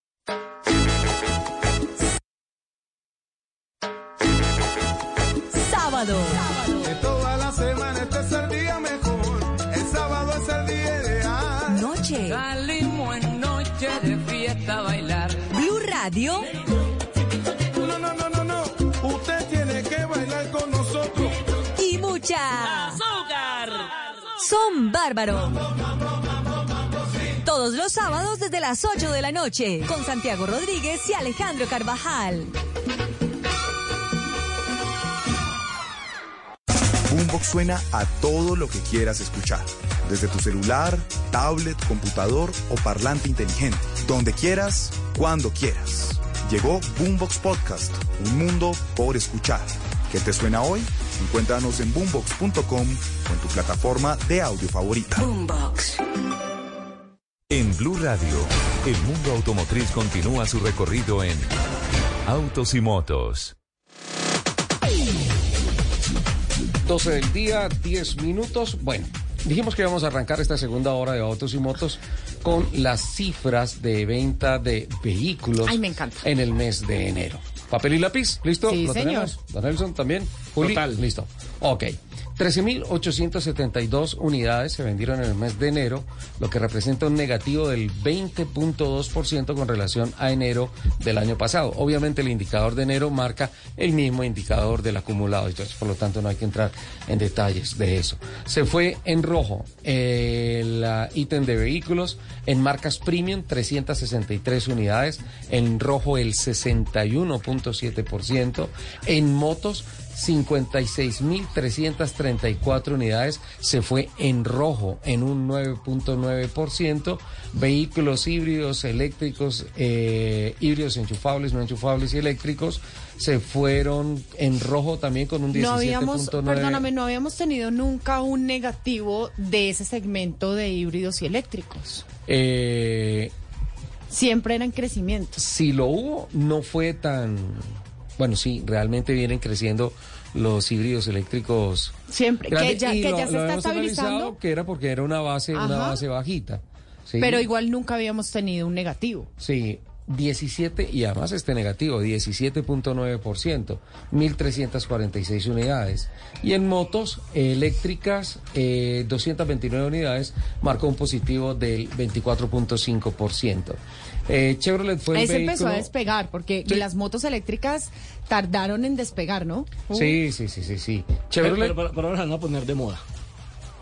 Con todo lo que viene Sí, se tienen que poner de moda, porque yo creo que, que la transición, yo creo que hay una gran oportunidad en la transición energética, en la movilidad particular con las motos por los costos accesibles. Entonces yo creo que la industria de las motos va a tener que hacer una, una apuesta muy grande, además por las distancias, por las autonomías. Eso te iba a decir, Sole, porque, porque no es solo que sea asequible, que la gente la pueda comprar, sino que además la tecnología ya se ha ido desarrollando tanto que le permite a las Sí. personas que lo compran, que por lo general lo compran para trabajar, que tengan una autonomía que en realidad les sirva para lo que Claro, la van para a moverse usar. en la ciudad. Ujú. Para moverse en la Claro, ciudad. por eso, por eso existe un botados allí. crecimiento en las motos eléctricas. Aparte de ello, eh, mira que la gente sabe que tarde o temprano a las motos les van a pedir o pico y placa, porque que son demasiadas. Y son muchísimas, Son sí. demasiadas, ¿sí, sí me entiende? Segundo, de pronto, tarde o temprano, depende del gobernante, van a subir el, el tema de, del seguro, que hubo ya un, un problema con eso. Pero pues... En cambio... El, el tema del SOAT, pues obviamente la, la, lo que haya hoy es una reducción en, Sí, a hoy, pero por eso le digo, depende del gobernante, porque es que cada persona que llega a la alcaldía y demás... Pero, pero no debería ser, de- depende de lo que pase con las motos en términos de accidentalidad, por ejemplo, en el tema del SOAT. Sí, la, la póliza se debe afectar o no se debe afectar por lo que esté pasando en términos de accidentalidad, más que por una disposición política. Es la dinámica económica, ¿no? La póliza de cualquier seguro, si tú no haces reclamaciones a la, a la aseguradora, pues cada vez la póliza va a tener la, eh, un descuento, digamos que por el buen comportamiento. Entonces, eso debería ser una dinámica económica de la derivada de la realidad de la accidentalidad en las vías, más no una disposición política. Porque esas disposiciones políticas que están buscando votos, ya está, ya está claro, ¿no? A mí me parece que las marcas automotrices, y fíjate que he hablado con algunos grupos de motos y, y me gusta la forma como están generando conciencia, como hablan. Sí, hay muchos accidentes y, y también vemos pésimos ejemplos de accidentes que se presentan en las vías, de tipos que salen de a una rodada y salen esa correr en las carreteras. Eso es una realidad, pero me gusta la forma como a través de algunos gremios y grupos de moteros están tomando mucha conciencia con relación a esto, a protegerse en las vías, a disfrutar más las motocicletas, a respetar las normas de tránsito, a ser mucho más amable. Esto, si muchas veces los hemos cuestionado, hoy en día tengo que decir que eh, me llena de mucha tranquilidad saber eh, que con las personas que he hablado se están haciendo trabajos y es y es una, una motivación individual, personal. La gente dice, no, venga, pues que yo tengo que salir a disfrutar mi moto, a trabajar, ir a estudiar, alguna cosa. ¿Para qué me vuelvo un problema de movilidad con mi moto generando accidentes, alguna cosa? Entonces, eso, eso está cambiando. Hay, hay, hay cosas bonitas que Hay están pasando. ¿no? en los. Y mira, y mira que hay una cosa. A propósito, hay un- algunos grupos de moteros que hoy se han unido a la, a la gran movilización del 4 de febrero, no más pico y plata. Eh, tengo reporte sobre las 12 del día y 5 minutos, estaban más o menos sobre la calle 63 con carrera 30, tomando la carrera 30 hacia el sur. Eh, parte de las, manifestaciones que se están haciendo el día de hoy. Eh, vuelvo a las cifras. Hace más o menos cuatro años y medio no les decía esto Chevrolet lideró. Lideró, sí, lideró Sí. esta vez. Ujú, el con en enero. 2.325 unidades, un negativo del 28.2%.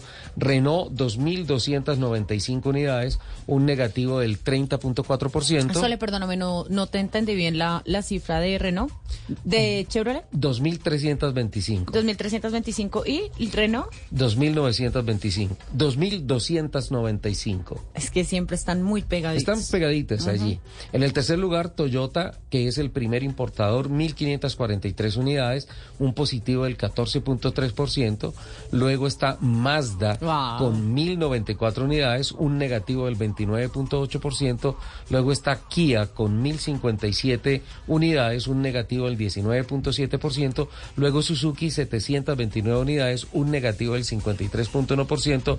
Luego está Volkswagen, 491 unidades, un positivo del 2.5%. Luego está Nissan, 432 unidades, un negativo del 40.6%. Luego está Ford, con 430 unidades, un positivo del 55.8%. Y en el décimo lugar está la marca china Jack, con 413 unidades y un positivo del 100 141,5%. En total, 13.872 eh, unidades. unidades. Sole, pero de ese top 10 que, que nos acabas de decir, eh, si no estoy mal, cinco o seis, eh, cinco o seis marcas se fueron en negativo. Se fueron, eh, perdóname un momentico, se fueron, sí, seis marcas, porque hay cuatro, cuatro que se fueron en positivo. En positivo se fueron Toyota, Toyota. Volkswagen, Ford y Jack. De resto, Chevrolet, Renault, Mazda, Kia, Suzuki, eh, Nissan se fueron, se fueron en Pero negativo. ese es un fenómeno preocupante, ¿no? Sí, ya, ya vamos a mirar ese tema porque, pues obviamente con estas cifras que nos llegan a través de la Asociación Nacional de Movilidad Sostenible, Andemos, basadas en los reportes del RUND, eh, hay una, una nota preocupante de Oliverio García, el presidente de Andemos, con relación a la dinámica Sí. del comercio de automóviles en el país. Sole, pero eh, perdóname, antes de que, antes de que sigas, eh, en, en este primer mes de, del 2023 eh, se han hecho muchos lanzamientos que además han sido lanzamientos regionales que se han hecho en Colombia.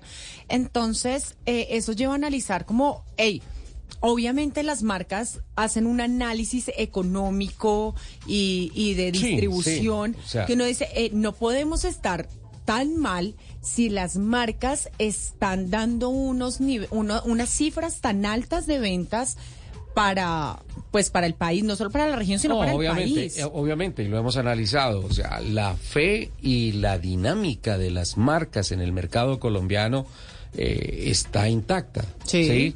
Y, y se anuncia no solamente lo que se ha hecho, este, este enero, este enero ha sido atípico. Pero atípicos, que Mm, todos los lanzamientos. de viajes, ajá. lanzamientos, una cosa, una cosa tremenda. Pero por el otro lado, y qué pena, y ofrezco disculpas por el término, si puede generar alguna incomodidad, pues también están haciendo mella factores como, uno, el discurso carrofóbico de algunos eh, Mandatarios. mandatarios, eh, no solamente en la capital de la República. Dos, eh, yo creo que hay que bajarle un poquito ya el tema de la falta de suministro y todo eso. Sí, todavía no se ha normalizado eh, la producción de Pero el automóviles en el porcentaje mundo. ya no es tan pero, alto. pero exacto, sí, no es tan alto, no, no, no es como tan excusa. Eh, por ejemplo, mira lo que hizo Ford. Eh, trae la camioneta híbrida y dice disponibles ya en las vitrinas. No, eso es, eso es una apuesta tremenda. No supe si Hyundai, que también lanzó el HB20 esta semana con disponibilidad, mm, no, no sé si, si Angélica o Luis Torres están por allí, me mandan el datico por, por el teléfono para saber si están disponibles para La hacer precisión este también dato. ya- La, la X-Trail de, de, de Nissan con tecnología e-Power eh, también disponible. Entonces, son las apuestas muy buenas. Pero por el otro lado también está el tema de, puntualmente, por ejemplo, en Bogotá, el pico y placa. Catastrófico. Eh, y, y me parece muy sensato e histórico lo que por primera vez hacen los particulares, salir a protestar. Nunca lo habían hecho. los dueños de los automóviles particulares, nunca Sí. lo habían hecho. Y, Pero y- tarde o temprano tenía que llegar. y, y ese tarde o Porque temprano fue hoy. que- Y que se organizaron socialmente, una cosa. Ahora, una Richie, cosa usted, usted habla y me, me- me gusta mucho el crecimiento, que poco a poco, a pesar de las circunstancias, del dólar, de la pospandemia, del pico y placa en Bogotá, pero se están vendiendo autos, ¿cierto? Tarde, o- más temprano que tarde, vamos a tener que hacer ya eh, el tránsito directamente a eléctricos, ¿correcto?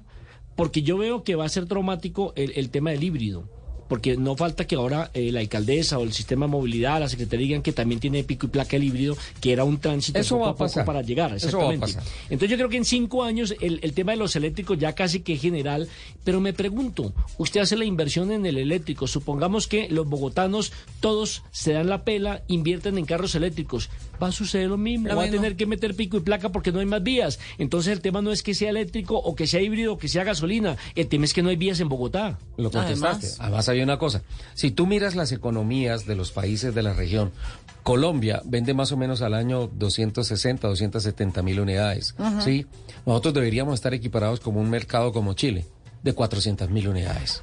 Ahora, si se desacelera tan fuerte esto, va a haber un problema de salud público y es que se desacelera la transición energética que se tiene que hacer. Si no se dinamiza este sector en las motos y en los automóviles, pues no va a haber ningún incentivo para uno decir, listo, lo que dice Nelson, me doy la pela y me meto en un carro de nuevas tecnologías, porque finalmente el discurso es, el carro es el culpable de todo. Pero es que lo que lo que lo que está pasando es que nos están obligando a por ejemplo ir en bicicleta, porque yo esta semana lo que le pasó a Juliana yo no pude sacar mi carro en toda la semana porque pico y placa, A mí pico y también, placa. eh, días sin carro, pico y placa. Y entonces, ¿qué? O sea, Vale. Deben- me deben- indigno. y, esa- y eso es indignación, esa es la palabra. Y entonces Pues la eso gente salió, a protestar. Mira, en marcas premium, eh, Mercedes-Benz lideró con 130 unidades Ay, me el mes encanta. y un negativo del 69.6%. BMW segundo con 100 unidades, un negativo del 67.2%.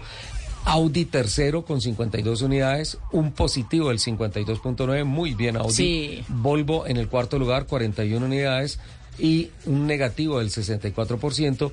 Quinto, Mini con 24 unidades, un negativo del 42.9%. Luego Land Rover con 6, DS con 4, Porsche con 2, Tesla con 2 y Lexus con 10, cerrando el top 10. En cuanto a las motos, Yamaha fue la...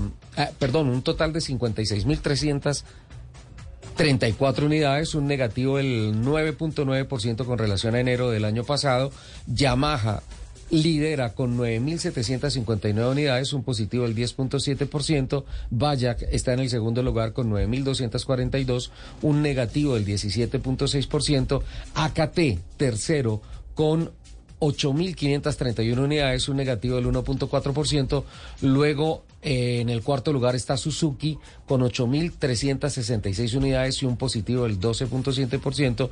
En el quinto lugar está Honda con 5.350 unidades, un negativo del 23.4%.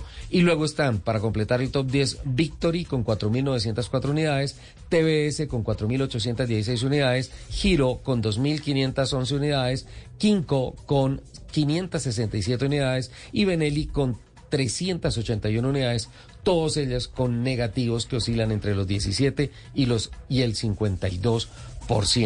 Esa es la realidad de lo que nos dejó el mercado de los carros y de las motos en el mes de enero una cifra preocupante por un negativo bastante alto del 20%. Se sabía que este año venía una compresión del mercado, una desaceleración del mercado, pero sí es un índice alarmante eh, que, o alertante que enciende las alarmas en el mes de enero porque se esperaba una desaceleración, pero no tan alta, del 20%. Eh, me confirma Angélica Mesa que efectivamente sí tienen entrega inmediata del lanzamiento de esta semana. Sí, del, del eh, Hyundai HB20. Entonces, mira las apuestas. Que me lo personalmente, las apuestas que están Sí, haciendo, sí, sí. que están haciendo las marcas. A mí me parece, me parece algo tremendo.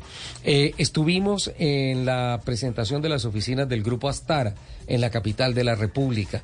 Eh, un balance que presenta muy positivo el grupo Astara, unidas las cifras de todas sus marcas en la operación del año 2022 y una proyección bien interesante de lo que está haciendo la compañía uniendo fuerzas de las diferentes marcas que lo conforman eh, su portafolio comercial en el país y proyectándose hacia lo que ellos dicen una transición hacia unidades de calidad.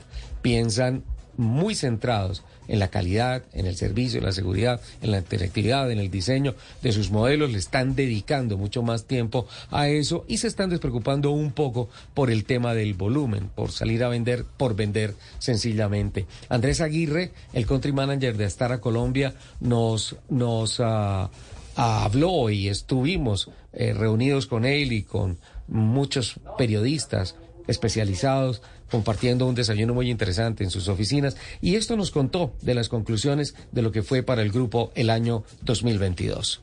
Sí, yo creo que cerramos un año, un año increíble con, con algo de viento en contra, sobre todo a nivel de capacidad productiva de los fabricantes, el tema logístico, el tema de la guerra, el tema de microcomponentes, aunque fueron bastantes vientos en contra, pero a pesar de eso cerramos un año eh, de una manera bastante especial, con crecimientos arriba del 60%, participación de mercado eh, al 5-6, eh, facturación de repuestos a buen nivel.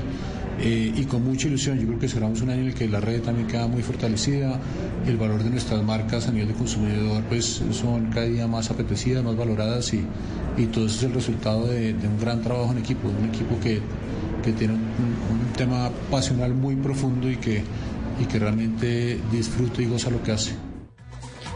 disfruta y goza lo que hace. Es el sentir, ¿no? Que representa y, y que se ve, sinceramente, en los ejecutivos de las diferentes marcas. Le preguntamos a, a Andrés Aguirre cuál fue la clave para que Astara alcanzara las grandes cifras de crecimiento de un año en el que el mercado general no creció tanto como se esperaba. Esto nos dijo. Bueno, yo creo que todo nace de la convicción del grupo Astara sobre el desarrollo de- del negocio, de entender cómo está evolucionando, de invertir en desarrollo, en tecnología, en atreverse eh, a abordar nuevas áreas de negocio y todo esto cae en cascada en los 17 países donde estamos. Y el caso de Colombia, pues digamos que, que tenemos la fortuna de haber recibido a Hyundai como marca en el año eh, a mediados del 2021. Eso ha ayudado mucho pues todo lo que fue el performance del 22 eh, a nivel de crecimiento, sumado digámoslo también a, a que hemos sido capaces de poder entregar eh, vehículos con un valor percibido mayor. Acá hago referencia con esto, ¿no? que, que dejamos de, buscar hacer la transacción del carro de entry price porque sí, y estamos buscando traer carros que realmente tengan mejor tecnología, mejor performance, mayor eficiencia eh, y el consumidor eh, lo está recibiendo bien.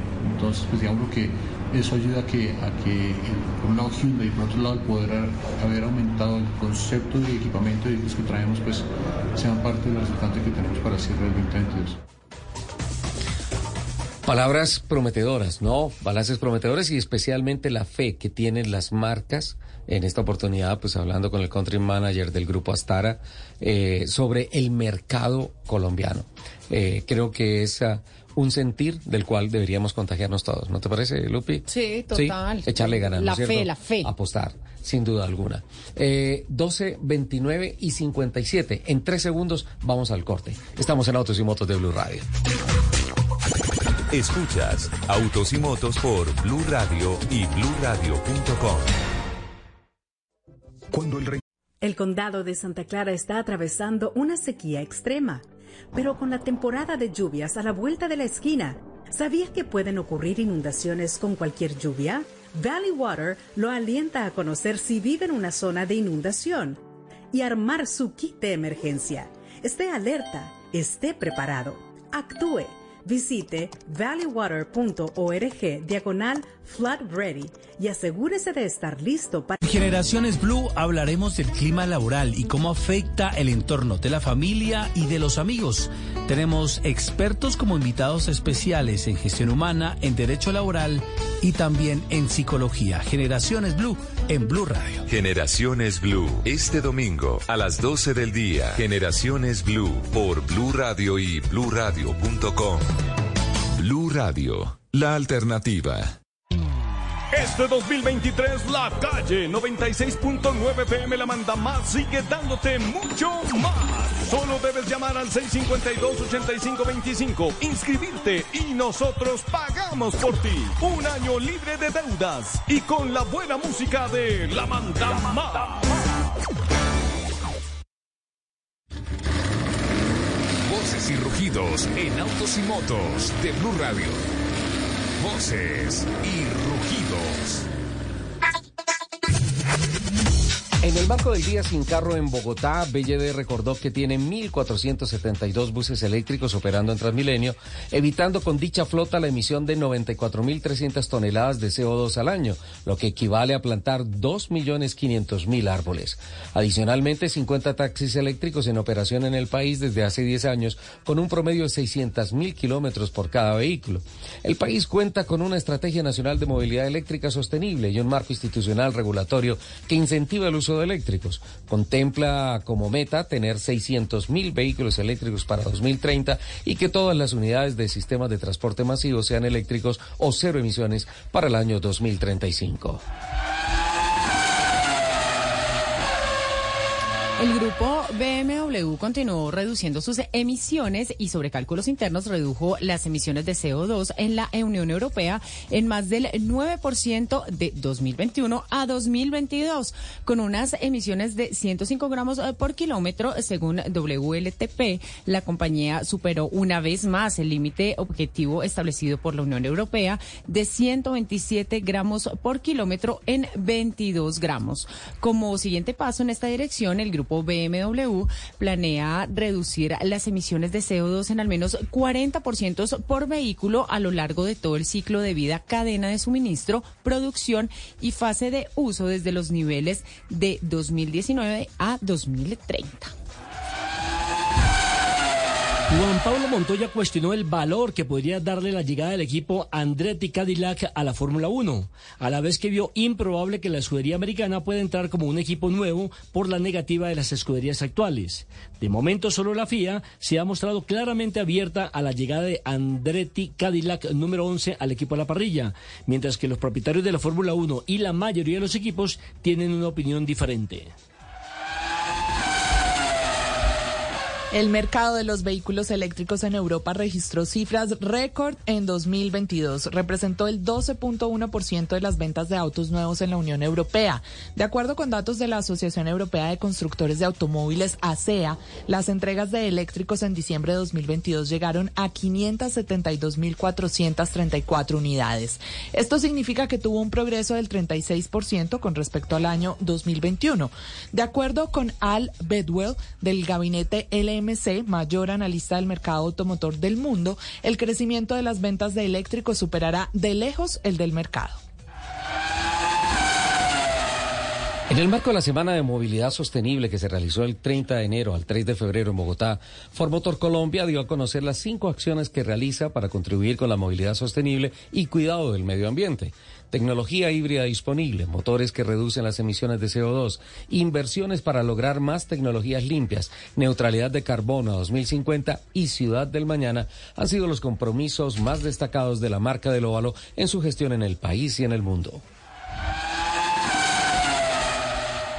En Noruega, las matrículas de vehículos eléctricos se han desplomado y ya solo son atractivas si cuentan con incentivos para su compra y utilización.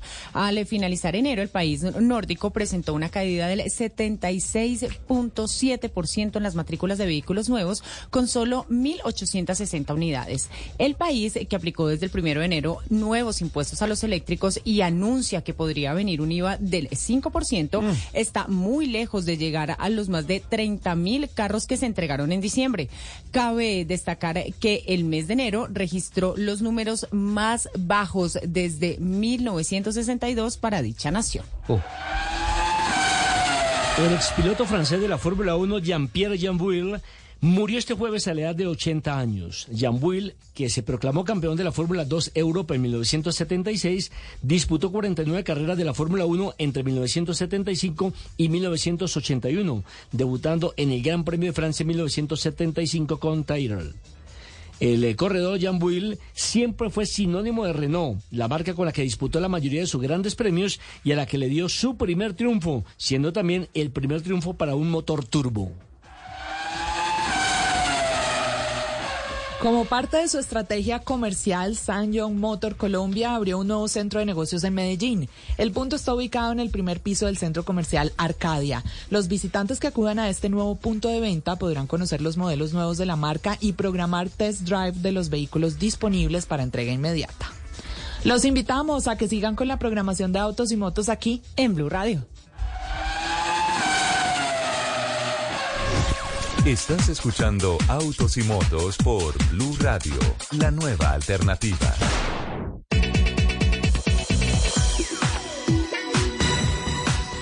...1236. Señor. Eh, dentro de los vehículos eléctricos que usted está reportando en, en voces y rugidos... Ajá. Eh, ¿Cuántos Hammer eléctricos se vendieron? Depende. Muy, venenosa mi pregunta. No, depende. Eh, ¿Americano o chino? Se le tiene. es americano. bueno, póngale cuidado. Obviamente, esto es un modelo icónico que ha sido caracterizado siempre por todas sus prestaciones off-road, pero que obviamente eh, se dejó un poco de lado por la contaminación que producía y volvió para redimirse con, con su naturaleza con un motor eléctrico. Em, en el 2021 se lanzó la GMC Hammer EV SUV, que es la versión Sport de la pickup. Ahora, el otro lado. La, automotriz, la automotriz china Dongfeng Motors. No, no, no, espérate, Si estamos hablando de la Hammer, estamos hablando de la corporación de Detroit, no de los chinos. Por eso le estoy diciendo. Ahora, por otro lado, la automotriz china Dongfeng Motors presentó su propia versión de la Hummer. Se llama Mengxi M Hero, que es una todoterreno con muchísima más potencia que la, la estadounidense. Pero espérame, estamos hablando de más o menos. Con el mismo diseño. Pues estamos hablando más o menos de mil caballos la, la, la Hammer original. Sí, señor. ¿Me permite un segundo? Gracias. ¿Cómo se llama? se llama Menchi M Hero. Menchi M Hero. Sí, Algo así como la niña Menchi en español. Más o menos. Eh, tiene cuatro motores eléctricos que le dan 1.288 caballos. Eh, tiene un torque de 1500 newton metro. Por Dios. Con una autonomía de 605 kilómetros. Obviamente es una autonomía muy razonable para un vehículo que pesa un poquito más de 3700 kilos. Eh, no hay como, como todas las los lanzamientos eh, de China últimamente no hay muchos detalles sobre sobre sus prestaciones pero se espera que este vehículo llegue al mercado chino en este primer semestre con un precio de 103.700 dólares. 103 mil dólares. Muestre la fotografía sí señor. Se la muestra se la busca no mírala aquí está. Es igualito por favor por favor compártela ya por eh, arroba blue autos y motos. Sí, señor. Por favor. Es igual. Eh, estoy poniendo acá y me aparece un titular que en donde aparece Hummer China, pero eh, con una sola M. no, es Hammer. Hammer. Con A, Hammer. No, es con U y doble M. Pero es que esta es China. No, Lupi. No, no, no, no, no. Le falta mucho peso a este, a este informe, pero la, oye, tremendo No, ese no, carro. no, no, no pesa, no, perdóname, no, no, no tiene, sí tiene mucho peso, se llama Menchi M Hero, 103.700 dólares. 103 mil, qué barbaridad. No, los chinos definitivamente están locos con todo este tema. Ven, eh, escuchando la noticia de, Nelson Asensio en Voces y Rugidos de la muerte de Jean-Pierre Jean-Will, eh, tristemente también tengo que reportar dos muertes que se han presentado esta semana. Eh, por un lado, en México, una, una noticia muy, muy, muy triste, el accidente fatídico de eh, Federico Gutiérrez, un piloto de 17 años, ah, sí, un niño de 17 años, eh, que se estrelló en su Porsche contra una Ford Explorer en la carretera entre Valle de Bravo y Toluca. Iba con su hermano, eh, su hermano se salvó de este accidente. Tres tripulantes más eh, de eh, la camioneta Ford fueron trasladados a un centro hospitalario, pero lamentablemente eh, Fico, de 17 años, murió allí. Y esta mañana muy temprano recibí un mensaje de Medellín de Ramiro Londoño. Ramiro Londoño es uno de los grandes promotores que ha tenido el automovilismo, la motonáutica, los deportes a motor en Antioquia y me compartió este mensaje. Apreciados amigos, Armando Espinosa murió esta madrugada en Panamá. Les comparto esta triste noticia. Más adelante habrá una misa acá en Bogotá en su memoria. Armando Espinosa fue el ganador del primer circuito Ciudad de Medellín en 1966. 66. Así es que pues son dos muertes lamentables que tengo que reportar. Eh, y pues obviamente eh, a sus familias y a todas las eh, personas cercanas a ellos, pues nuestro sentido eh, reconocimiento. Eh, ¿Tenemos comunicación con Ibagué? ¿Ya tenemos comunicación? No, no. Bueno, estamos eh, eh, en espera de una comunicación con la alcaldía de Ibagué porque hay noticias importantes con relación al uso de mm, bicicletas y la política de movilidad limpia de la capital de los tolimenses. Entre tanto, eh, si no hay bicicleta, pues habrá troncomóvil. Y me imagino que si hay troncomóvil, viene pedaleando Julián Caña Cañaveral a la mesa. Pero el troncomóvil no se pedalea. Sí, claro, Pedro no porque, no, porque no tiene pedales. Yo, ¿cómo, cómo que se zapatea? Bueno, zapateando. Bueno, se, zapateando. se piecea. Se porque era sin zapatos. Término nuevo para un modelo antiguo de movilidad. ¿Qué pasó con el pero troncomóvil? este sí se pedalea. Les estoy hablando del Woody Bus, que es un modelo de bus escolar que se está desarrollando en Francia. Lo desarrolló Humbrit, que es una empresa francesa que se ubica en la región de Nantes. Es un bus de madera como estilo bicicleta, ¿En muy angosto, pero sirve para llevar más o menos unos 8 o 10 niños al colegio y es la solución que se está proponiendo desde varios municipios chiquitos en Francia para la movilidad no, no es, escolar. no es de sillas compartidas, es una silla por cada niño a Sí. cada lado de, Exactamente. de- del- digamos que del pasillo central. Exacto, es de madera. Funciona como bicicleta, pero está cubierto, es decir, que la lluvia, el sol, los niños están protegidos allí. Está justamente denominado en la categoría de, de las bicicletas y se produce además con materiales que son suministrados por los proveedores locales, son proveedores ubicados a menos de 100 kilómetros del lugar donde se ensambla. Su chasis, como les digo, está fabricado con madera, pero no cualquier madera. La de los bosques de las landas, que es un material que es abundante, que es asequible, pues que por supuesto contribuye la, a la sostenibilidad, pero además que es cinco veces más ligero que el aluminio. Este mide, este Woody Bus mide 115 centímetros de ancho y como les decía, pues propulsiona pedales, pero tiene un sistema asistido, un sistema eléctrico de, de asistencia. Esta es la, la opción. No, a ver, un sistema asistido de asistencia, no. De, no, yo que de dije un sistema propulsión. eléctrico.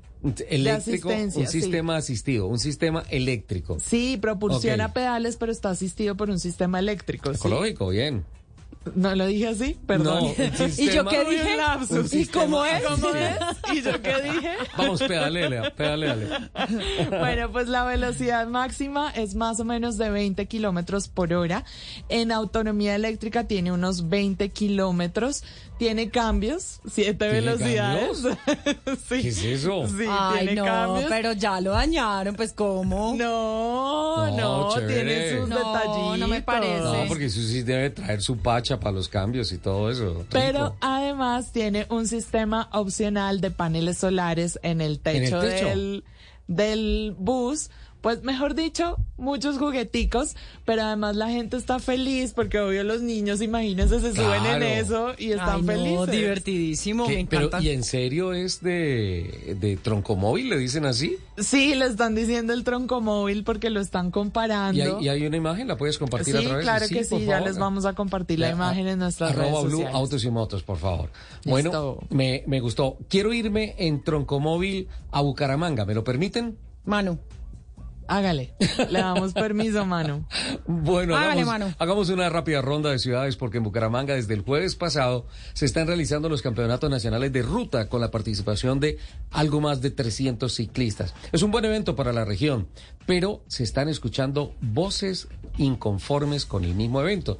¿Qué es lo que está pasando en Santander? Javier Rodríguez nos informa. Buenos días, compañero.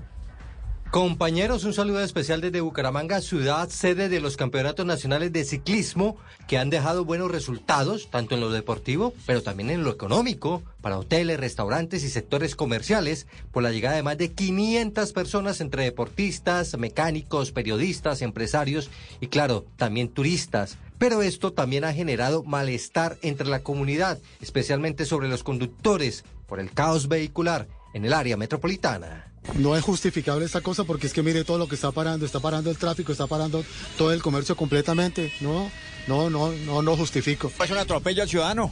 Un atropello, ¿cómo no va a ser que eh, eh, avisan cuando nosotros estamos trabajando? ¿Cómo cumplimos nosotros los deberes en el centro? Vías parciales. Y ahora llegamos aquí, ahora nos devuelven que no, que no se puede pasar por acá.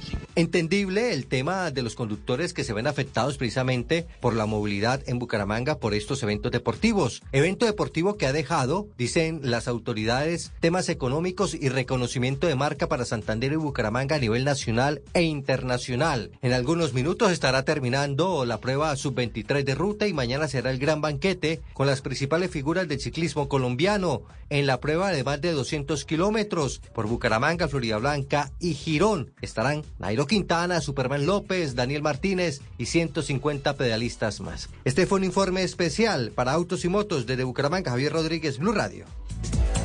Mil gracias, Javier. Y en Medellín, en el área metropolitana, se denuncia que fueron robadas 36 bicicletas públicas del sistema Encicla y se han cometido más de 80 ataques vandálicos contra las estaciones solo este año. La entidad atribuye a sabotajes políticos, mientras que la policía responsabiliza a habitantes de la calle. Nos informa Héctor David Santamaría. Amigos de Autos y Motos, un saludo. Los últimos daños fueron en las estaciones de Plaza Mayor y Carlos R. Restrepo, donde quebraron pantallas digitales que cuestan dos millones de pesos y han vandalizado los paraderos de las bicicletas. Según el área metropolitana no es un caso aislado porque solo en el mes de enero pasado se sufrieron 85 ataques contra este sistema de transporte público. El director de la entidad, Juan David Palacios. Y es una situación de sabotaje. Lo que se pretende es sabotear el sistema. Es una situación lamentable de las personas que quieren hacer es un daño político. Por ahora lo que han identificado desde la Policía Metropolitana es que habitantes de calles se habrían robado las bicicletas y otros causan daños para vender partes de los vehículos o de las plataformas de las estaciones por chatarra. Gracias, Héctor David. Y nos vamos ahora a Cali, porque Metro Cali no tiene cómo pagar a los concesionarios del mío los 130 mil millones que cuesta la operación anual. Así lo reconoció el alcalde de la ciudad, quien pidió al Consejo aprobar el proyecto que permitiría invertir en el mío recursos de la sobretasa a la gasolina. Desde la capital del Valle nos informa Laura Ruiz.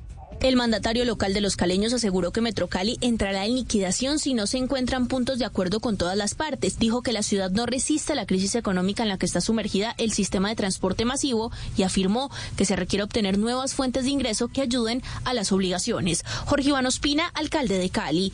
La ciudad eh, no puede seguir soportando un pasaje del mío a 5.400 pesos. El ciudadano paga 2.700. Todo no llega a la operador y todo el déficit lo tiene que asumir la ciudad de Cali. Esa es una circunstancia anómala que no puede continuar. El funcionario afirma que para salvar el sistema es importante la aprobación del proyecto 180 que cursa en el Consejo de Cali con la que se busca conseguir recursos para el NIO. Con ese dinero pretenden renegociar los contratos con los concesionarios, comprar la flota e implementar el nuevo modelo que permita al sistema seguir funcionando. Por eso hay un acuerdo en el Consejo de Cali que nos posibilite trasladar recursos de sobretasa a la gasolina a la operación del sistema, que nos posibilite comprometer nuevos recursos para poder reducir lo que hoy la tarifa carga y también la oportunidad de renegociar con los operadores. Por último, el mandatario explicó que si de aquí al 10 de febrero el dinero no se ha conseguido y los acuerdos con Hitmas y Bono llegan a feliz término, como alcaldía tendrían que anunciar una alerta roja de la liquidación de Metrocali. La gerencia de este operador aseguró que está dispuesta a escuchar cuáles son las propuestas.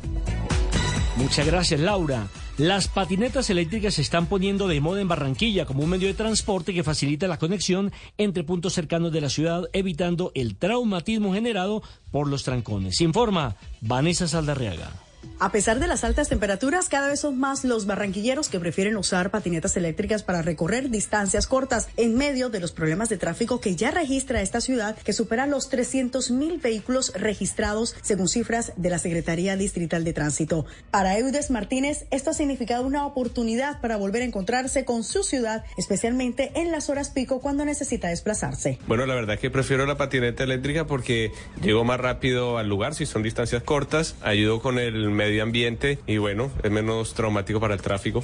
A partir del incremento de la oferta de este tipo de elementos para transportarse, en el malecón del río es fácil encontrar alquileres para hacer uso de estos elementos de transporte en medio de los recorridos al lado del río Magdalena. Sin embargo, estos modelos de negocio de alquiler aún no han sido empleados para facilitar el transporte en zonas céntricas y urbanas de Barranquilla. Y de Barranquilla nos vamos para Ibagué porque hay noticias importantes arrancando el mes de febrero para la movilidad alternativa en la capital de los tolimenses. Don Nelson Asensio. Sin lugar a dudas, porque Ibagué fue escogida entre 19 ciudades de Latinoamérica por parte de un proyecto financiado por la Unión Europea y ejecutado por la Agencia Alemana de Cooperación Internacional para la Movilidad Sostenible en la capital musical de América, el sistema público de bicicletas que comienza a funcionar a partir de este mes, del mes de febrero. Por eso tenemos conexión a esta hora con el señor alcalde de la capital de los tolimenses, Andrés Fabián Hurtado. Bienvenido. ¿Y de qué se trata este proyecto? Nelson, muy buenas tardes a usted y a todos los oyentes. Así es, Nelson. La próxima semana, justamente el día 11 de febrero, el día sábado 11 de febrero, lanzaremos el programa de bicicletas públicas de la ciudad de Ibagué, el cual logramos con una gestión ante el Reino Unido establecer en la ciudad de Ibagué. Esto integrado a nuestro sistema estratégico de transporte público que está recientemente en construcción. Donde tenemos una primera estación en la zona centro de la ciudad de Ibagué, conectado de manera inicial con varias estaciones con universidades, como la Universidad del Tolima, Universidad de Ibagué, centro tenemos la Universidad CUN, Universidad Cooperativa, y otras más y este inicialmente para promover en todos los estudiantes universitarios el uso de las bicicletas, esto para mejorar la movilidad, las condiciones de movilidad de nuestra ciudad y por supuesto de la salud implica el hacer el ejercicio, vamos a tener varias bicicletas eh, asistidas, otras bicicletas que son eléctricas y también las monocletas para personas con discapacidad que van a, van a ser incorporadas en el sistema de bicicletas públicas de Ibagué. Se habla 85. El proyecto... Sí. Nelson. Sí, lo escucho. Pues el, el proceso inicia ya eh, a partir del el 11 de febrero, tener la, la, parte electrónica, que es con toda la información de los usuarios en las estaciones, cédula, donde viven, y eso va, va, va, va también a través de un sistema de GPS que nos indica dónde está la bicicleta, si la, la bicicleta salió del perímetro tiempo establecido, nos genera la alerta para identificar dónde está la bicicleta, esto pues para poder tener el sistema de, bicicletas de la ciudad de Ibagué. Si son 85 bicicletas, 69 convencionales, 16 de pedaleo asistido. De otro, de otro modo, ¿cómo va el tema de la semaforización en la capital eh, tolimense? Porque la gente se estaba quejando que los semáforos estaban dañados, que faltaba actualizarlos. Eso no, la gente estaba quejando de eso, de los escenarios deportivos, del panóptico, de los colegios, del acueducto complementario, porque así recibimos una ciudad, una ciudad completamente en ruinas. Ya hoy en día nosotros lo que hicimos fue la modernización de los semáforos de la ciudad de Ibagué. Ibagué tiene 96 intersecciones semafóricas. Justamente salimos con la licitación para la contratación de la primera fase de modernización que va a tener centro de control verdes en la ciudad de Ibagué. Esperamos que este proceso eh, salga en las próximas semanas. Vamos a invertir inicialmente alrededor de 6.500 millones de pesos y la segunda fase va por 19 mil millones de pesos para que queden completamente electrónicas intersecciones semafóricas. Vamos, ustedes saben que es muy fuerte el tema de la red que ya tenemos aquí de, la parte electrónica y esperamos que un horizonte de aproximadamente meses tengamos la primera fase. La fase que vamos a contratar esperamos a partir del mes de abril. También otros alrededor de cinco meses en la ejecución. Esto que nos da el tiempo exacto de gestionar toda la movilidad de la ciudad de Ibagué. Un total de 25 mil millones de pesos. Eh, ¿Cuántos agentes de tránsito nuevos entran en el 2023 precisamente para eh, tratar de ayudar mucho más a la movilidad? Porque mire que Ibagué, a pesar de que es una ciudad de 600 mil habitantes y que colinda prácticamente ya con Bogotá, hay mucho carro. ¿Por qué? Porque muchos eh, ciudadanos de Bogotá y de los alrededores se han ido a vivir a Ibagué o han comprado y van a pasar los puentes los fines de semana. Explica muy bien, Nelson. En el año 2008 teníamos 80 mil vehículos. En el año 2020, cuando recibí la alcaldía, superábamos ya los 350 mil vehículos. Esto indica, pues, primero el crecimiento de la ciudad, pero también el modo de transporte que han empezado a, elegir muchos ciudadanos que tener un vehículo propio.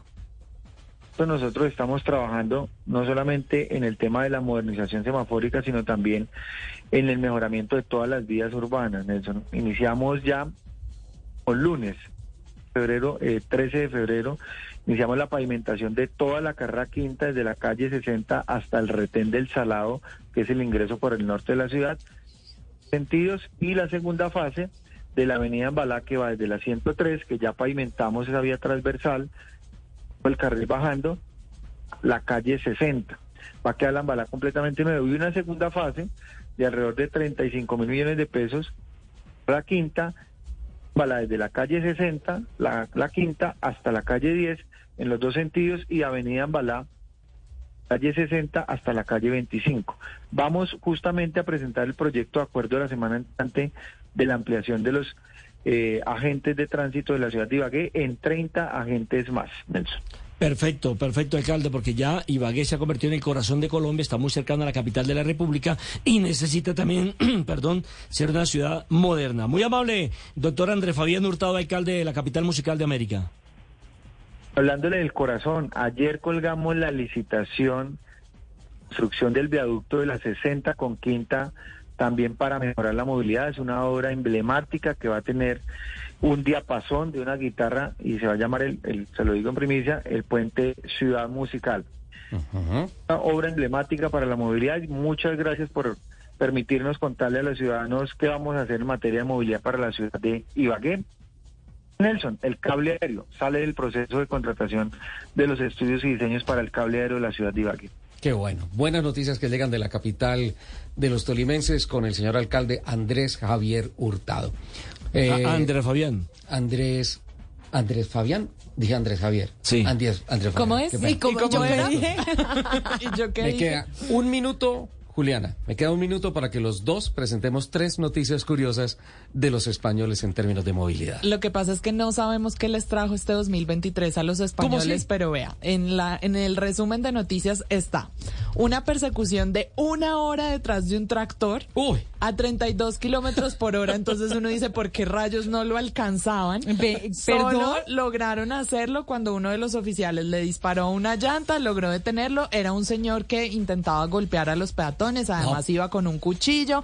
Bueno, pero no. Le, le disparó con una de las pistolas de Men in, de Men in Black porque para reventar una llanta de un tractor, por Dios. Pero además esta es la hora en la que no he podido entender por qué no lo alcanzaban. Esa- yo- kilómetros por hora. entiendo. Bueno, Esa, perdóname, esa persecución se, se parece como la persecución que, que hicieron aquí en Bogotá hace un par de años eh, de alguien que se metió a la, eh, a la cosa de, de- a la escuela militar, gracias, a la- Sí. que, que además lo perseguían a 10 kilómetros por hora y cuando se bajó a- medio le agarraban así la camisa como detente.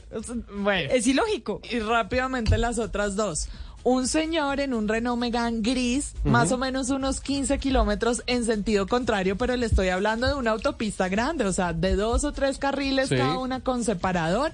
Por supuesto, alguien llamó a las autoridades. Y la última, un señor va en su Renault, de pronto se baja, empieza a dar botes en el piso, se sale de la carretera y empieza a hacer ejercicio. ¿Por qué? ¿Qué? Parece que Ni no idea. somos, parece que no somos los únicos. que la algo, algo tiene, Chao, algo tiene el agua allá que Sí, chao, Nelson. Se les está corriendo. Chao, Uli. Feliz sábado para todos. Un besito, Lupi. Muchísimas gracias por estar esta mañana de Para los sábado oyentes, para don con Miguel, no. nosotros. Nos escuchamos en el próximo programa de Autos y Motos de Blue Radio. Y yo desde mi esquinita les mando un beso gigante. Chao. Escuchas Autos y Motos por Blue Radio y bluradio.com. El condado de Santa Clara está atravesando una sequía extrema, pero con la temporada de lluvias a la vuelta de la esquina, ¿sabías que pueden ocurrir inundaciones con cualquier lluvia? Valley Water lo alienta a conocer si vive en una zona de inundación y armar su kit de emergencia. Esté alerta, esté preparado, actúe. Visite valleywater.org diagonal flood ready y asegúrese de estar listo para... Este 2023 la calle 96.9 PM la manda más sigue dándote mucho más. Solo debes llamar al 652-8525, inscribirte y nosotros pagamos por ti. Un año libre de deudas y con la buena música de la manda más. Voces y sonidos de Colombia y el mundo en Blue Radio y bluradio.com, porque la verdad es de todos.